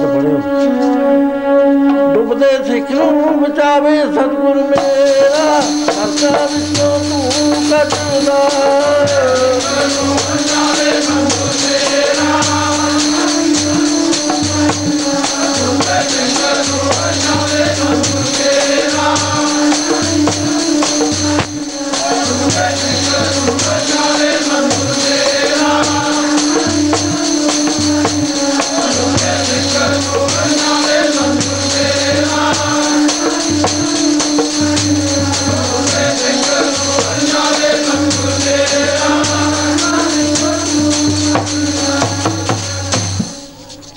ਸਿੱਖੀ ਕਰੇ ਪ੍ਰਤਪਾਲ? ਸੇਵਕ ਕੋ ਗੁਰ ਸਦਾ ਦਿਆਲ। ਸਿੱਖ ਕੀ ਗੁਰ ਦੁਰਮਤ ਮਲ ਹਰੇ, ਖੋਟੀ ਮਤ ਨੂੰ ਦੂਰ ਕਰ ਦਿੰਦਾ। ਗੁਰਬਚਨੀ ਹਰ ਨਾਮ ਉਚਰੈ ਸਤਿਗੁਰ ਸਿੱਖ ਕੇ ਬੰਧਨ ਕਾਟੇ, ਗੁਰ ਕਾ ਸਿੱਖ ਬਿਕਾਰ ਤੇ ਹਟੇ ਰੱਖ ਲਿਆ ਸਤਿਗੁਰੂ ਪੂਰੇ ਨੇ। ਹੋਸ਼ ਆ ਗਈ। ਅਮਰਤ ਵੇਲਾ ਹੋ ਗਿਆ। ਹੁਣ ਪਛਤਾਵਾ ਜਿੰਨਾ ਦੂਆ ਪਾਸਾ ਦੀ, ਉਹਦਾ ਹੀ ਪਛਤਾਵਾ। ਰੋਣ ਲੱਗ ਗਿਆ। ਰੋਈ ਜਾਂਦਾ ਰੋਈ ਜਾਂਦਾ। ਅਨੰਦਪੁਰ ਸਾਹਿਬ ਨੂੰ ਚੱਲ ਪਿਆ। ਅੱਗੇ ਮਹਾਰਾਜ ਦਾ ਦੀਵਾਨ ਲੱਗਿਆ ਹੋਇਆ। ਮਹਾਰਾਜ ਦੂਰੇ ਦੇਖ ਕੇ ਮੁਸਕਰਾ ਰਹੇ ਨੇ ਉਹ ਆ ਕੇ ਮੱਥਾ ਟੇਕਿਆ, ਕਹਿੰਦੇ ਲੋ ਬਈ, ਆ ਗਿਆ ਜੋਗਾ ਸਿੰਘ, ਬੜੀ ਸਿੱਖੀ ਕਮਾਈ ਇਹਨੇ। ਅਸੀਂ ਚਿੱਠੀ ਭੇਜੀ, ਦੋ ਲਾਵਾਂ ਵਿਚਾਲੇ ਛੱਡ ਕੇ ਆ ਗਏ। ਐ ਤਾਂ ਸਿੱਖੋ ਜੇ, ਸਿੱਖੀ ਸਿੱਖਣੀ ਹੈ। ਉਹ ਰੋਈ ਜਾਂਦਾ। ਉਹ ਮਹਾਰਾਜ ਦੂਏ ਤਰ੍ਹਾਂ ਵਿਅੰਗ ਭਾਵ ਚ ਕਹਿ ਰਹੇ ਸੀ, ਇਹ ਬੜਾ ਸਿੱਖ ਹੈ। ਇਹ ਕਹਿੰਦਾ, ਮੇਰੀ ਕਰਨੀ ਬਹੁਤ ਵੱਡੀ ਹੈ। ਹੈ ਵੀ ਕਿਉਂ ਸਾਧ ਸੰਗਤ ਦੀ ਵੱਡੀ ਹੋਈ ਨਾ। ਉਹ ਕਹਿੰਦੇ, ਹਾਂ ਮਹਾਰਾਜ। ਕਹਿੰਦੇ, ਇਹ ਕਹਿੰਦਾ, ਮੇਰੀ ਕਰਨੀ ਬਹੁਤ ਵੱਡੀ ਹੈ। ਪੁੱਛੋ, ਹਾਂ ਬਈ, ਜੋਗਾ ਸਾਹਿਬ ਕਿਵੇਂ ਹੋਈ? ਤੇ ਸਾਨੂੰ ਰਾਤ ਫੇਰ ਕਿੱਥੇ ਕਢਾ ਕੇ ਰੱਖਿਆ? ਹੈਂ? ਡੁੱਬ ਜਾਂਦਾ ਜੇ ਅਸੀਂ ਨਾ ਜਾਂਦੇ, ਆਪਣਾ ਫਰਜ਼ ਪੂਰਾ ਕਰ। ਸੋ ਮੈਂ ਬੇਨਤੀ ਕੀਤੀ ਸੀ ਵੀ ਗੁਰੂ ਦੇ ਉੱਤੇ ਪ੍ਰਤੀਤ ਸਿੱਖ ਦੀ ਇੰਨੀ ਹੋਣੀ ਚਾਹੀਦੀ ਹੈ ਵੀ ਮੈਨੂੰ ਕੋਈ ਰੁਕਾਵਟ ਨਹੀਂ ਆ ਸਕਦੀ। ਮੇਰੇ ਨਾਲ ਮੇਰਾ ਸਤਿਗੁਰੂ ਹੈ। ਜਿੱਥੇ ਜਾਂਦਾ ਗੁਰੂ ਨੂੰ ਨਾਲ ਰੱਖ।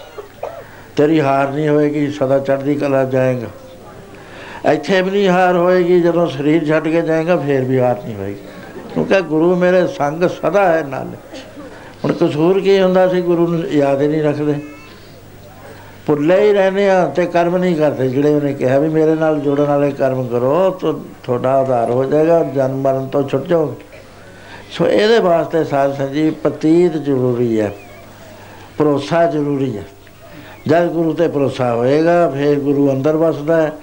ਅਸੀਂ ਗੁਰੂ ਦੇ ਵਿੱਚ ਰਹਿੰਦੇ ਹਾਂ, ਗੁਰੂ ਸਾਡੇ ਵਿੱਚ ਰਹਿੰਦਾ, ਫਿਰ ਸਾਡਾ ਆਧਾਰ ਹੋ ਜਾਂਦਾ, ਹੁਣ ਸਮਾਂ ਜਾਤ ਨਹੀਂ ਦਿੰਦਾ। ਮਹੀਨਾ ਸਰਵਣ ਕਰਿਓ, ਅਰਦਾਸ ਹੋਵੇਗੀ, ਅਗਲਾ ਮਹੀਨਾ ਫੇਰ ਸੁੱਖਾਂ ਦਾ ਲੰਘੇ, ਫੇਰ ਆਪਾਂ ਇਕੱਠੇ ਹੋ ਸਕੀਏ। ਮਹਾਰਾਜ ਕਿਰਪਾ ਕਰਨ। ਤੇ ਹੁਣ ਬਾਕੀ ਦਾ ਜਿਹੜਾ ਹੈ ਇਹ ਪ੍ਰੇਮੀ ਕਰਨਗੇ ਤੇ ਉਹਦੇ ਬਾਅਦ ਅਰਦਾਸ ਤੋਂ ਬਾਅਦ ਮਹੀਨਾ ਪੜਿਆ ਜਾਏਗਾ। ਪਾਕ ਦੇ ਨਾਲ ਸਰਵਣ ਕਰੋ। ਇਹ ਪੋਹ ਦਾ ਮਹੀਨਾ ਜਿਹੜਾ ਹੈ, ਸਾਰਿਆਂ ਨੂੰ ਸਫਲਾ ਲੰਘੇ। ਸ਼ਹੀਦੀਆਂ ਦਾ ਮੇ- ਇਹ ਮਹੀਨਾ ਹੈ ਸਾਰਾ। ਆਤਮ ਮਾਰਗ ਪੜੋ ਉਹਦੇ ਵਿੱਚ ਸਾਰਾ ਹੀ ਸ਼ਹੀਦੀਆਂ ਦਾ ਲਿਖਿਆ ਹੋਇਆ। ਅਮਰ ਜੋਤਾ। ਸਾਹਿਬਜ਼ਾਦਿਆਂ ਦੀ ਗੱਲ ਪੜ੍ਹ ਕੇ ਦੇਖੋ ਕੀ ਬਚਨ ਹੋਏ ਸੀ। ਅਸੀਂ ਤਾਂ ਉਹੀ ਅਣਜਾਣ ਪੁਣੇ 'ਚ ਗੱਲਾਂ ਕਰ ਦਿੰਦੇ ਆ ਦੋ ਦਿਨ ਕਿਹੜੀਆਂ ਗੱਲਾਂ ਹੁੰਦੀਆਂ ਰਹੀਆਂ ਨਵਾਬ ਦੇ ਨਾਲ? ਨਵਾਬ ਕਿਉਂ ਚੁੱਪ ਕਰ ਗਿਆ ਸੀ? ਜਵਾਬ ਨਾ ਆਇਆ ਕਿਸੇ ਕਚਹਿਰੀ ਦੇ ਬੰਦੇ ਇੱਕ ਬੰਦੇ ਨੇ ਕਿਹਾ, ਕਹਿੰਦਾ ਇਹਨਾਂ ਦੀਆਂ ਗੱਲਾਂ ਨਾ ਸੁਣੋ, ਝੂਠਾ ਨੰਦ ਨੇ। ਇਹ ਤਾਂ ਨਾਗਾਂ ਦੇ ਬੱਚੇ ਨੇ। ਉਹ ਸਾਰੀ ਬਣੀ ਬਣਾਈ ਗੱਲ ਤੋੜਦੀ। ਫਿਰ ਨਵਾਬ ਮਲੇਰਕੋਟਲੀਆਂ ਨੇ ਕਹਿੰਦੇ, ਤੁਸੀਂ ਮਾਰ ਦਿਓ ਇਹਨਾਂ ਨੂੰ। ਕਹਿੰਦੇ, ਅਸੀਂ ਬੁਜ਼ਦਲ ਹਾਂ। ਕਹਿੰਦੇ ਨ- ਨਵਾਬ ਸਾਹਿਬ, ਸਾਨੂੰ ਐਂ ਦੱਸੇ ਬੱਚਿਆਂ ਦਾ ਕਸੂਰ ਕੀ ਆ? ਕਿਹੜੇ ਕੁਰਾਨ ਸ਼ਰੀਫ 'ਚ ਲਿਖਿਆ ਹੈ ਵੀ ਇਹਨਾਂ ਨੂੰ ਸ਼ਹੀਦ ਖੋਰਾਂ ਨੂੰ ਮਾਰੋ? ਆਪਣੇ ਬੱਚੇ ਦੇਖ, ਇਹਨਾਂ ਨੂੰ ਤਾਂ ਪਤਾ ਹੀ ਨਹੀਂ 5 5 ਸਾਲ ਦਾ 7 ਸਾਲ ਦਾ। ਵੀ ਇਹ ਤਾਂ ਕੀ ਆ ਇਹ ਤਾਂ ਕੀ ਆ?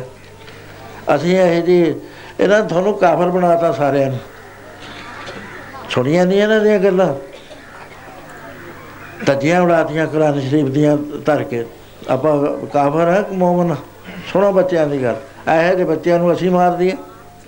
ਕਿਹੜੇ ਕਿਹੜੇ ਨਰਕ ਦੇ ਵਿੱਚ ਅਸੀਂ ਜਾਵਾਂਗੇ ਦੋਜ਼ਖ 'ਚ ਅਸੀਂ ਇਹ ਸਭਾ 'ਚ ਬੈਠਣ ਨੂੰ ਤਿਆਰ ਨਹੀਂ, ਕਿਉਂਕਿ ਇਹ ਝੂਠਿਆਂ ਦੀ ਸਭਾ ਹੈ। ਉੱਠ ਕੇ ਚਲੇ ਗਏ। ਮਹਾਰਾਜ ਨੇ ਕੀ ਕਰਿਆ? ਇੰਨੀ ਉਹ ਕੁਰਬਾਨੀ ਕਰੀ ਹੈ ਉਹਨਾਂ ਨੇ ਆਹੀ ਗੱਲ ਕਹੀ ਹੈ ਇੱਕੋ ਹੀ। ਉਹ ਕਹਿੰਦੇ ਇਹਨਾਂ ਦਾ ਰਾਜ ਕਾਇਮ ਰਹੇਗਾ, ਜਾਂ ਖਾਲਸੇ ਦਾ ਰਾਜ ਹੋਏਗਾ, ਇਹ ਜਿਵੇਂ ਸੁਰੱਖਿਅਤ ਰਹੇ। ਇੱਕ ਗੱਲ ਕਹੇ। ਸੋ ਇਹ ਮਹੀਨਾ ਪੜੋ ਆਤਮਾਰਗ ਨੂੰ ਪੜੋ ਧਿਆਨ ਦੇ ਨਾਲ। ਜੇ ਉੱਥੇ ਛੋਟੀ ਛੋਟੀਆਂ ਕਿਤਾਬਾਂ ਮਿਲਦੀਆਂ, ਜਿਹਦੇ ਕੋਲ ਨਹੀਂ ਹੈ, ਉਹ ਉਹ ਲੈ ਜਿਓ। ਉਹ ਛੋਟੀਆਂ ਜਿਹੀਆਂ ਪ- ਉਹਦੇ ਤਸਵੀਰਾਂ ਇੰਨੀਆਂ ਨੇ। ਬੜੀ ਮਹਿੰਗੀ ਆ, ਉਹ ਪੁਸਤਕ ਪੈਸਾ ਜਿਹੜਾ ਲੱਗਿਆ ਉਹੀ ਲੈਂਦੇ ਨੇ। ਸੋ ਇਸ ਕਰਕੇ ਹੁਣ ਇਹ ਗੁਰਸਤੋਤਰ ਪੜ੍ਹਨਗੇ, ਅਰਦਾਸ ਹੋਏਗੀ, ਮਹੀਨਾ ਸੁਣ ਕੇ, ਲੰਗਰ ਛਕ ਕੇ, ਫੇਰ ਘਰਾਂ ਨੂੰ ਜਾਣਾ, ਵਾਹਿਗੁਰੂ ਜੀ ਕਾ ਖਾਲਸਾ, ਵਾਹਿਗੁਰੂ ਜੀ ਕੀ